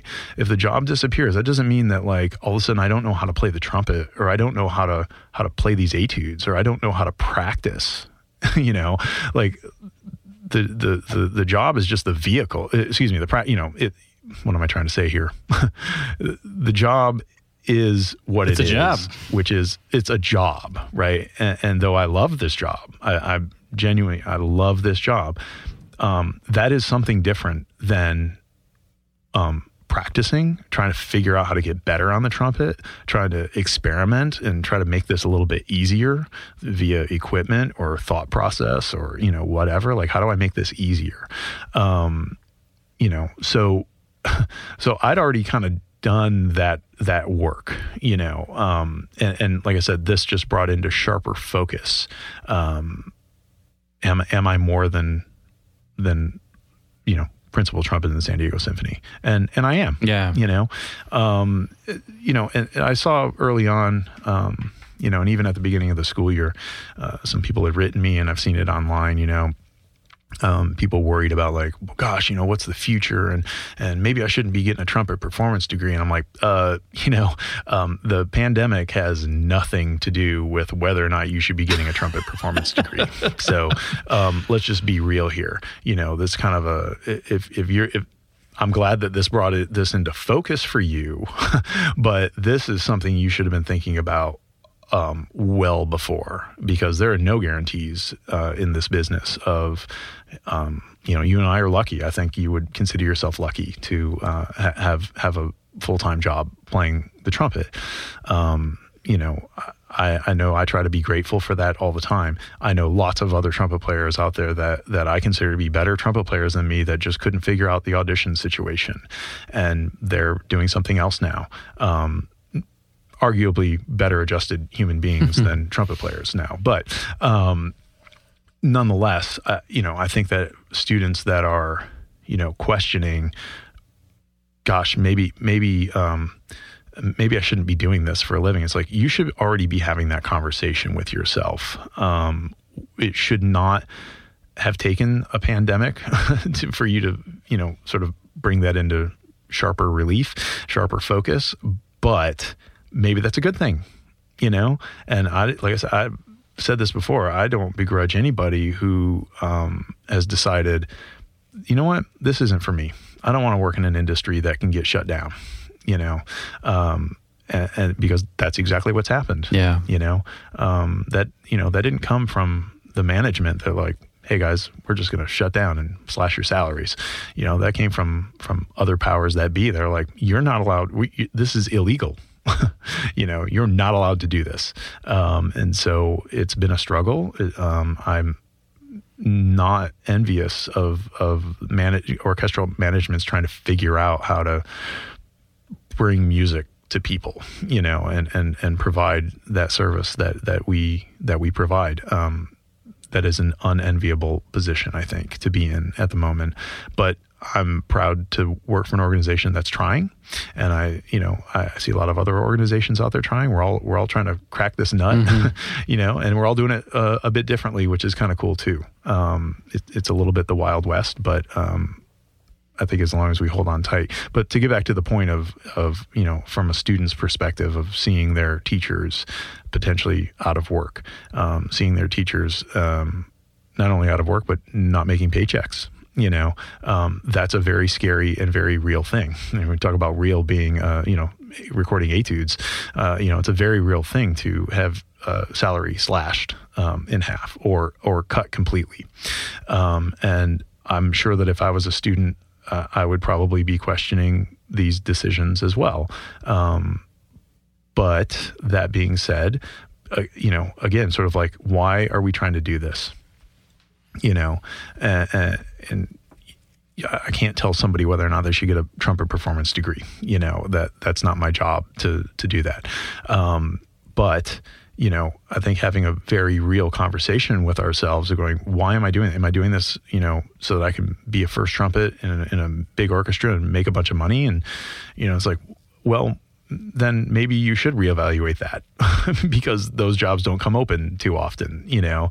Um, or do you come at it from like, I'm look at this of I'm trying to figure this out, and I'm going to continue trying to figure it out until I figure it out and, and feel good about it. Um, I'd like to have a job playing, um, but I'm also going to have like maybe some backup things. Maybe I'm going to learn how to do audio engineering. Maybe I'm going to learn how to, you know, help my friends make videos. Um, and maybe that takes you in, a, in another direction. That you know, all of that is fine. You know, what, whatever it is that there, there's no shame in putting food on the table, right? I mean, we all have to do what we have to do, and, and there is really no shame in in saying I, I don't want to do this anymore or I just can't do it anymore. We talked before about auditions being a war of attrition. That um, you know most people kind of bail when they run out of money you know, and that's just the reality of, of that situation. And with orchestras being um, shut down at the moment, that's that's another reality. You know that like this is a real thing that can happen. Um, so uh, I would just encourage people, whether they're a student or a professional, questioning whether or not this is they can sustain themselves or whatever. It's like, go ahead, you're allowed to have that conversation. You know, you should have that conversation because then we you know, as I said before, the requirement isn't recording etudes. The requirement I, for me is to better understand, like, why am I doing what I'm doing here? Because I'll tell you what, and you know this, uh, recording etudes is, you know, just pulling my hair out, right? I mean, very few of them come together and like, I just sat down and practiced. I sat down and played it through once and it worked. Now what? you know, it's like, well, I still got to play for, you know, quite a while here today. Most of the things, um, and I'm be curious what you what your experience is, but most of the etudes are, you know, sort of like I'm pulling my hair out. I'm frustrated. I'm, you know, like okay, I got to put this horn down, but I shouldn't slam it down because I don't want to dent it. um, so you know, just having a better understanding of like why am I doing this, um, and, and so I would just encourage others to sort of like dig deep within themselves to have a better understanding of um, you know, why would you want to go play in an orchestra? Why would you want to go, you know, perform um, anywhere? You know, what is it that that drives you? Um, with the understanding that obviously, as we figured out, it can go away. Yeah. You know, one of the things that, and that's unpleasant. Sorry, I didn't mean to interrupt her. No, no, no. I was going to say one of the things that I've sort of been really interested in as a just a general thought these days is I'm interested in just acquiring information, right? And I've learned that the only way to really acquire useful information is to make a it's like the scientific method essentially. You make a guess, you run the experiment, and then you assess whether you are correct or not. And right. um, you know, I, I, think about my practice sessions. Uh, I, I, did a lot of Excel spreadsheet stuff for, for a while, mm-hmm. building these programs, and so I think about my practice sessions as like an if-then statement, right? Like an if-then statement. Right. You type in if this, all this, all this, then, and then you hit enter, and if it's correct, a number will be. If it's not, it'll say error. And so I think about my practice sessions that way. I think all I really mm-hmm. need to do is just figure out the input in terms of I mean we could go as far as mouthpieces and instruments and all that stuff but for me right. it's like how do I need to breathe what do I need to think how do I need to release and if I figure out the input once it should be that same input every single time I mean yes there's right. an el- an element of um, variability, I suppose, with being a human being. But that that's like sort of what drives it. And so the thing that I've learned though through all of this is basically I make that hypothesis. If I do this, then something will happen, and then I de- design like a program or whatever to to to test it over the course of a mm-hmm. period of time long enough to get data. And what you're talking about, well, anyway, to finish that thought, what happens then is I have useful information with which I can apply to another plan. What I like about right. what you're talking about is you're essentially doing the same thing, but for personal development. You're basically like mm-hmm. trying to sit and give the time it needs to like live with a thought. And it might take more than a day. It might take six months to work through something. It might take two. It might take eleven right. years to work through something. But the way I try to encourage people as well, just to sort of piggyback off of yours, is not only should you have that conversation, you should view yourself as someone who deserves to have that conversation with yourself. Right. Like it's not just right. it's a good idea. It's like you are okay. Like you should have that conversation with yourself. You deserve to right. know those answers and get get that information because, as you said, it will directly affect what you choose to do yeah. after that two thoughts. One, you know, I'm, I'm a big proponent of uh, if it's observable, it's repeatable. right? So, um, or uh, you know, if we can make a metric for something, then we can repeat that. I, we've had that conversation before uh, of you know whether it be you know using a metronome or you know whatever, uh, just just having observable progress and going well. If I do this, then it's within reason that if I do one tick a day and 30 days from now, I'll be at the tempo that I started 30 days earlier, 30 ticks slower. Like that just that mathematics says that that's what's going to happen right. you know so so if it's observable it's repeatable um but you know what you were just saying about uh you know having these conversations it's like i, I think you know um one, I'll, I'll say that you know this this time away from work, you know nobody's been in this position before. I personally don't mind it in terms of I get to do my own programming. you know, like I've always relied on on other people to tell me what to do. You know, a music director or or artistic directors are making um, choices of repertoire.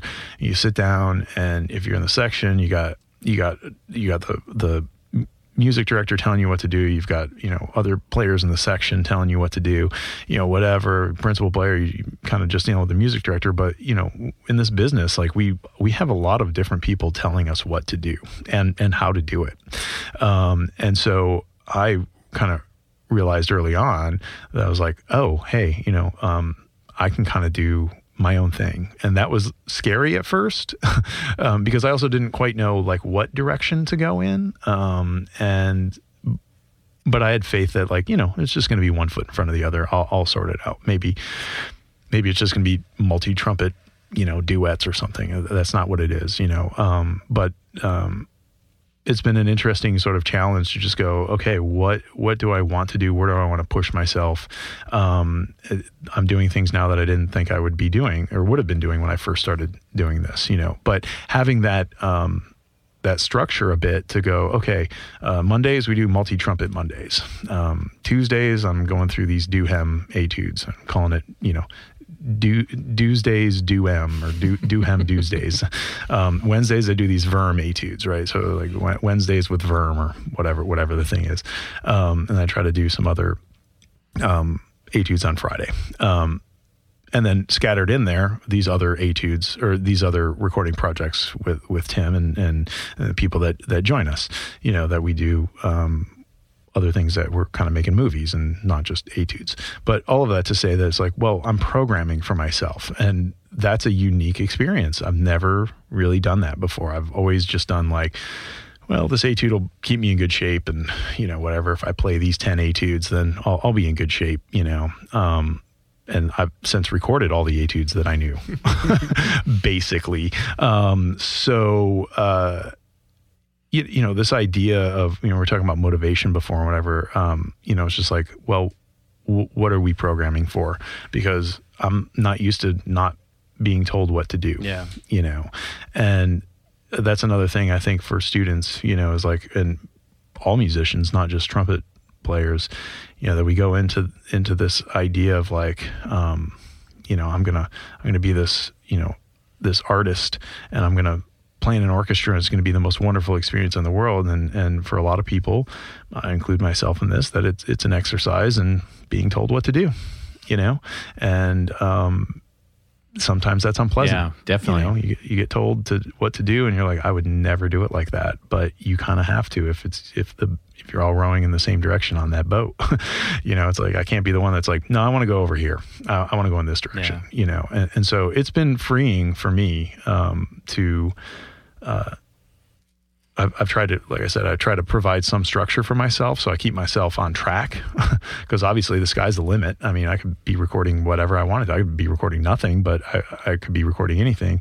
Um, and so I try to provide that structure for myself to keep myself um, focused, um, but also be open to like, gosh, what do I, what do I feel like doing? you know what do i think people will enjoy hearing what what do i have i have something to say here what what's a good etude that i can kind of like get my point across um, with you know like hey you know what you you you, you are going to have to play a high C strongly at the end of a couple minutes of playing you can't we can't be in situations where like high C's only come out when we're in perfect situations right right you yeah. know or, or or low G's only come out when when it's perfect, you know, in this perfect situation, you know. So um, it, it has certainly been freeing to me to program for myself. Um, and and also interesting to see how other people are sort of programming for themselves. You know? Yeah, I, I mean, obviously, you know, I'm super into programming for musicians. It's what I've Yeah. sort of Yeah. taken on with my clients. I basically say, here's my programming. I'm going to teach you why I made all these decisions so Right. you can make your own programs that are sort of based on it. So, uh, do you want to dive Mm-hmm. into some some Q&A? Spend about 10, 15 minutes doing some Q&A? Yeah, dude. Uh, and then Yeah. Well, I feel like you and I could talk forever, so I'm not trying to create a four-hour episode for people to listen to. No, dude, it's all good. I, I mean, just real quick, you know, I mean, you're you're asking like, um, you know, what now? You know, at the beginning of this segment of, of like, okay, I won the job. What now? Um, and, and there is that that element though that uh, us being away and me programming for myself has brought into stronger f- focus, I guess, of like, yeah, what now? I mean, I'm, I assume uh, that in six, eight months from now in, in Southern California that we will be able to have outdoor concerts. You know, we've got a new outdoor space that's that we will take possession of, I think in February. Um, so you know, um, we're lucky that we have that space. We're lucky that uh, we've been able to make some recordings with the orchestra. Um, you know, but uh, the question is like, what now? And so the that's what I was saying about the whole experimental aspect of of the last, you know nine months now um, uh, of like, you know, what now? Okay, well, this is this is it for the moment. You know, um, with an eye of doing some some other fun projects and and some other recording. At some point in time, I'll run out of etudes, right? I mean, there's only so much that's that's yes, it's a lot, you know, but there's only so much that that I'm interested in recording. You know, like I have no interest in recording every page of the Arban's book or something. I, Sure, that doesn't sure, interest me. sure. Um, but you know, at some point in time, we'll go back to work, um, and uh, hopefully sooner rather than later, um, and collectively, not just me. You know, hopefully all of us are going to be back to work soon. Um, and I, and I look forward to my original plan, which was um, get tenure and um, and then just like I just want at least one whole season to just play my part and not be like you know just practicing all this other stuff that doesn't you know like kind of pulls away from Sure. from the orchestra right? So i look forward to um, at some point in time sooner rather than later just looking at my my booklet that i get at the beginning of the season and going okay here are the big symphonies i'm going to need to know.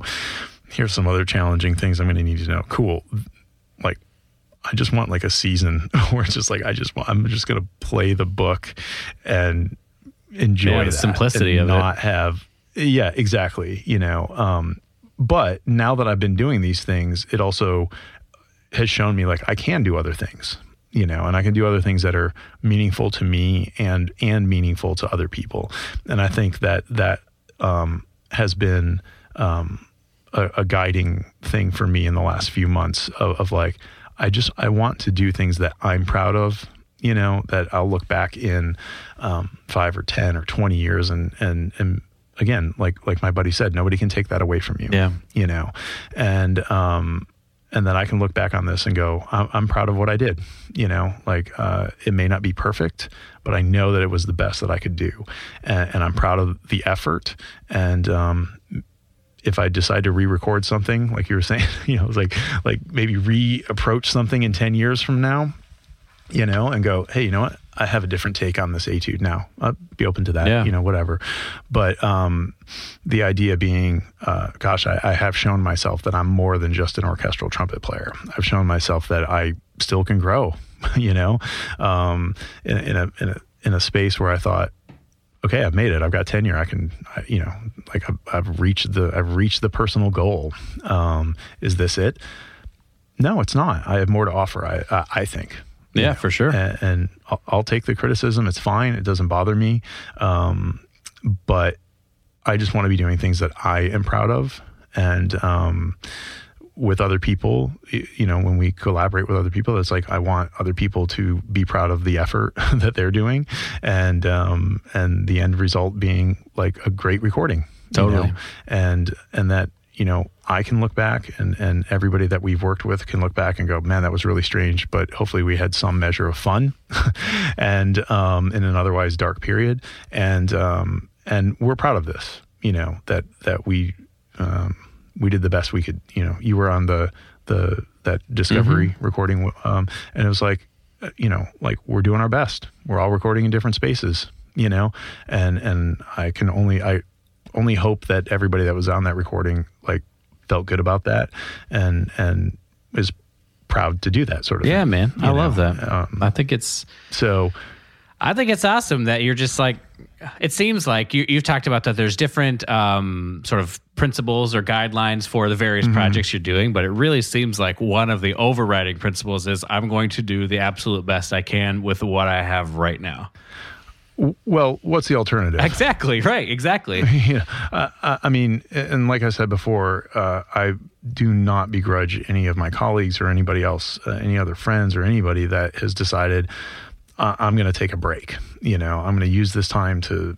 you know, learn a new skill. Um, I'm, I'm just not going to touch the instrument for the until I somebody pays me to go back to work. Right. I don't. that that's fine. Everybody, you know, you do what you want to do.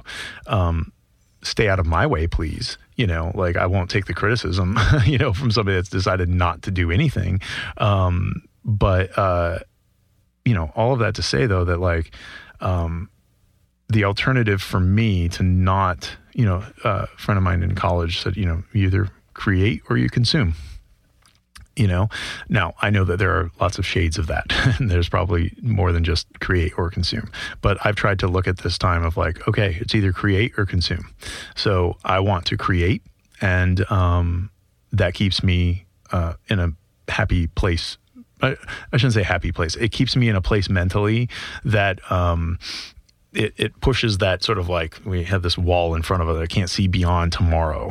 You know, I just can't see what's happening, and so it just push, pushes that further away. So I don't feel like I'm just up against a wall, right? That I am, um, I'm making plans, and and it puts me in a place mentally and then physically where I'm I'm in good shape. Yeah you know um, i know that for me i'm the type of person if i have zero plans that only works for so long yeah yeah you know that, that i gotta i gotta do something and so programming for myself was where it was at i was like okay this this is the direction we're going to go now and um, i think that should we're going to stay this course until i think that should be sorry. the next episode just talking about programming that? talking about how we set oh, ourselves yeah. up with systems for for success and stuff based on the goal yeah. for sure yeah, but you know, in, in the end, all of it, all of it is is you know, um, you you and I are more than than our jobs, right? And this has just been an opportunity um, in a time of sort of extreme darkness in our industry um, to to go. You know what? I can actually focus on something else other than worrying about my friends who are not working and and and me who is not working um, friends of mine who are not making any income at all um, that's deeply disturbing to me um, it you know and I and I worry about that.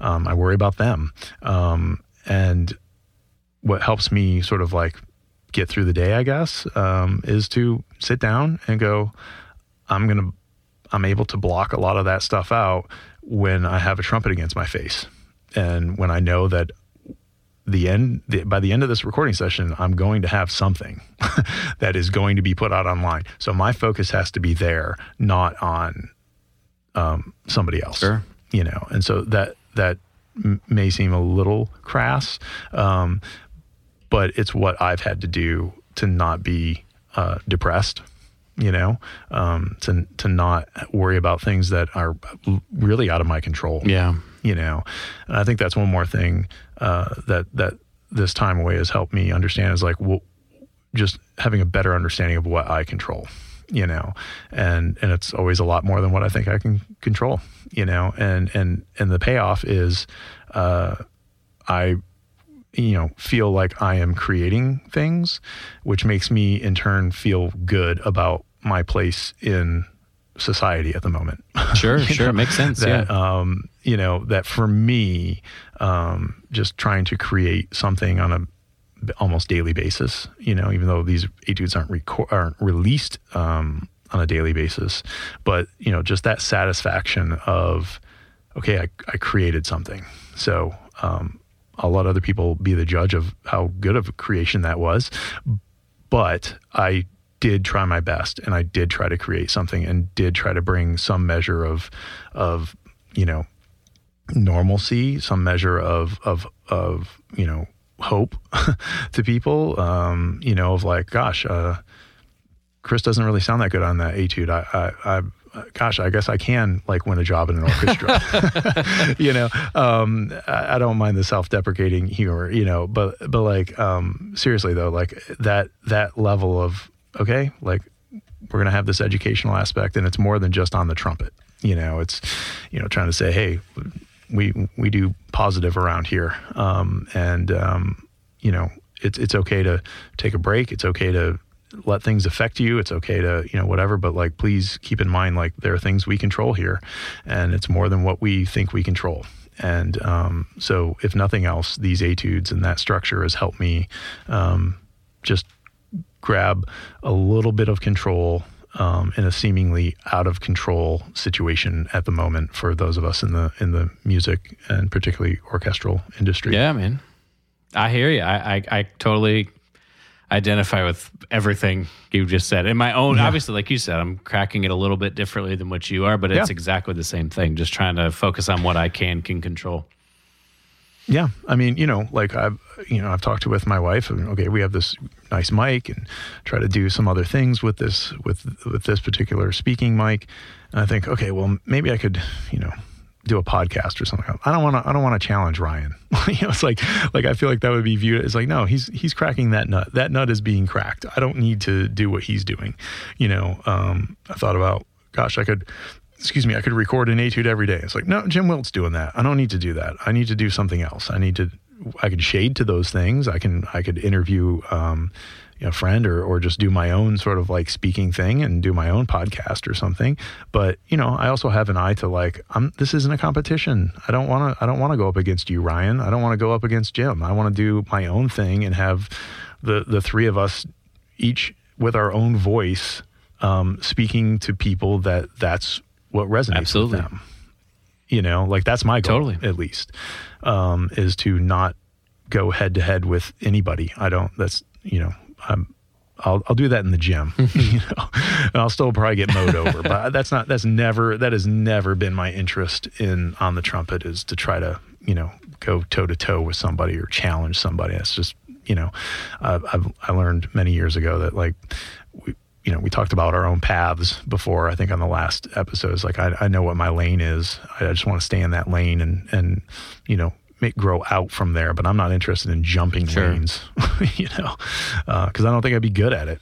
You know, and and I think it's so cool what you're doing, and um, you know, I appreciate you calling me and and and I you know. Uh, listen to your episodes when I can, and um, I still have many to catch That's up on. But um, it's all right, man. I, I yeah, I appreciate uh, what you're doing and, and the the the real things that you bring to um, to light, you know, in in our industry and and through these conversations with uh, with all the people that you've interviewed. You know, I think it's it's vitally important. Um, if nothing else, because I know that there are people like me out there that that thought one thing you know, it's like, oh, no, it, it must be perfect. You know, if it's not perfect, then then I'm not worthy to share it online. Or if it's not perfect, then I'm not worthy to play in in a in a um, full time symphony orchestra. If it's not perfect, then then I'm nothing as a trumpet player or as a musician. And um, I, I don't believe that because I know that it's not true. Uh, because I know that I'm not perfect, you know, and and so I'm actually much more comfortable is as odd as odd as that thing is to say i'm actually more comfortable being real.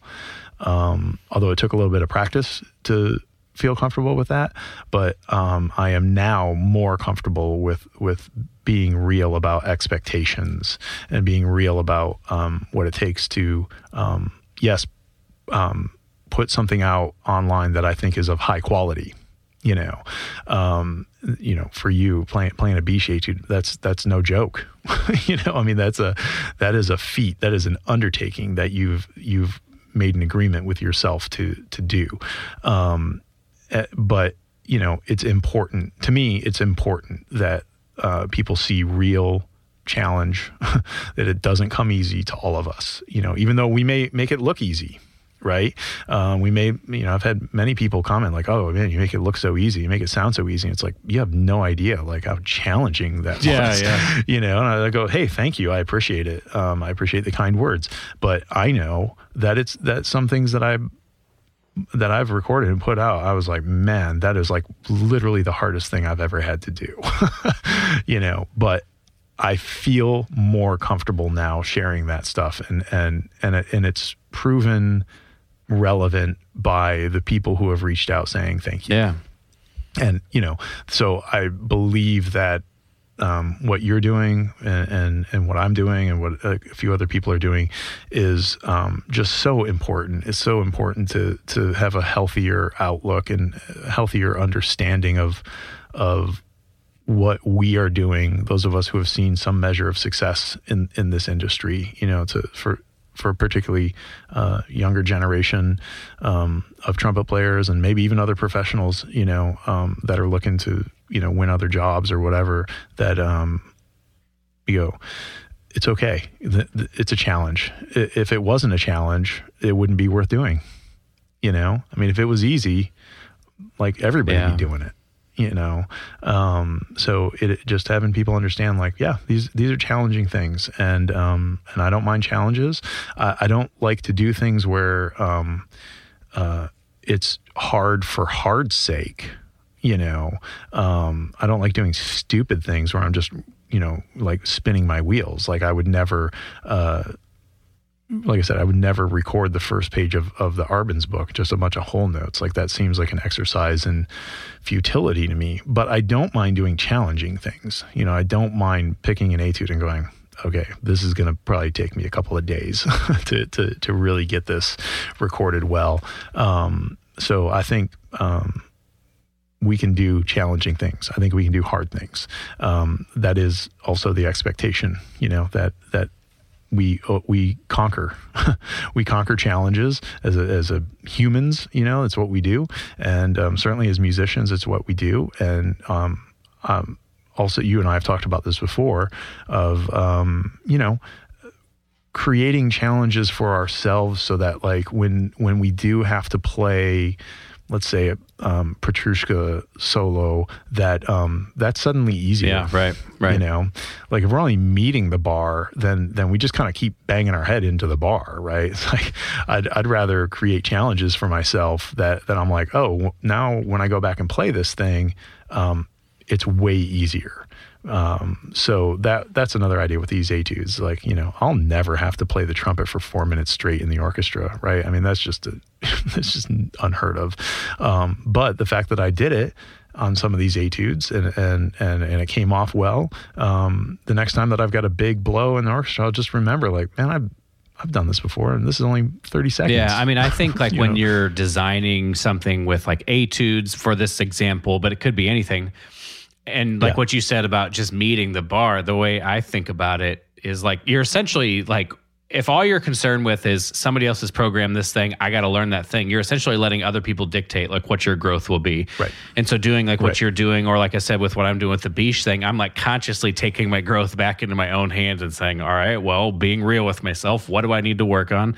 How would I best Right. go about doing that? And then, you know, I'm the same way as you, and and it's going to relate to a question I have here that we can get started with, but yeah, yeah, yeah. um making it into like a series that i'm going to record for like I, I i took off doing it weekly and i just will do it when i'm ready to do it but committing to Yeah. recording these these etudes putting it on my youtube channel like trying to make it into a thing like Mm-hmm. adding that slight extra amount of pressure makes me take the process more seriously that's the only reason I would do that is because if not, I'll just like be like, oh well, I learned this, but like I don't care enough to finish the see the process through, you know. Right. So um all right, that's going to be all for this episode. Like I said, we will have a, follow-up Q&A portion where a few people send in some questions and we sort of had a long discussion about those answers.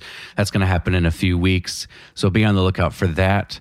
Um, I want to thank Chris Smith, even though he can't say it. Uh, thank him for uh, just being real, being honest about how he feels about this kind of stuff. It's nice to have a real conversation about some of the struggles that professionals are having and being able to connect in that way. Check out his stuff. You can find him at Tromba Chris on Facebook and Instagram. And he's got a YouTube channel, Christopher Smith, as well. So check any of that out if you're interested. Uh, if you enjoyed the episode, please consider giving it a rating and a review on iTunes. And don't forget to share it on social media so other people can find it too. I want to thank Brandon Yoakum for his work on mastering this episode of the podcast. And most of all, I'd like to thank you for listening. Stay strong, be kind to yourself, never stop growing, and we'll see you next time.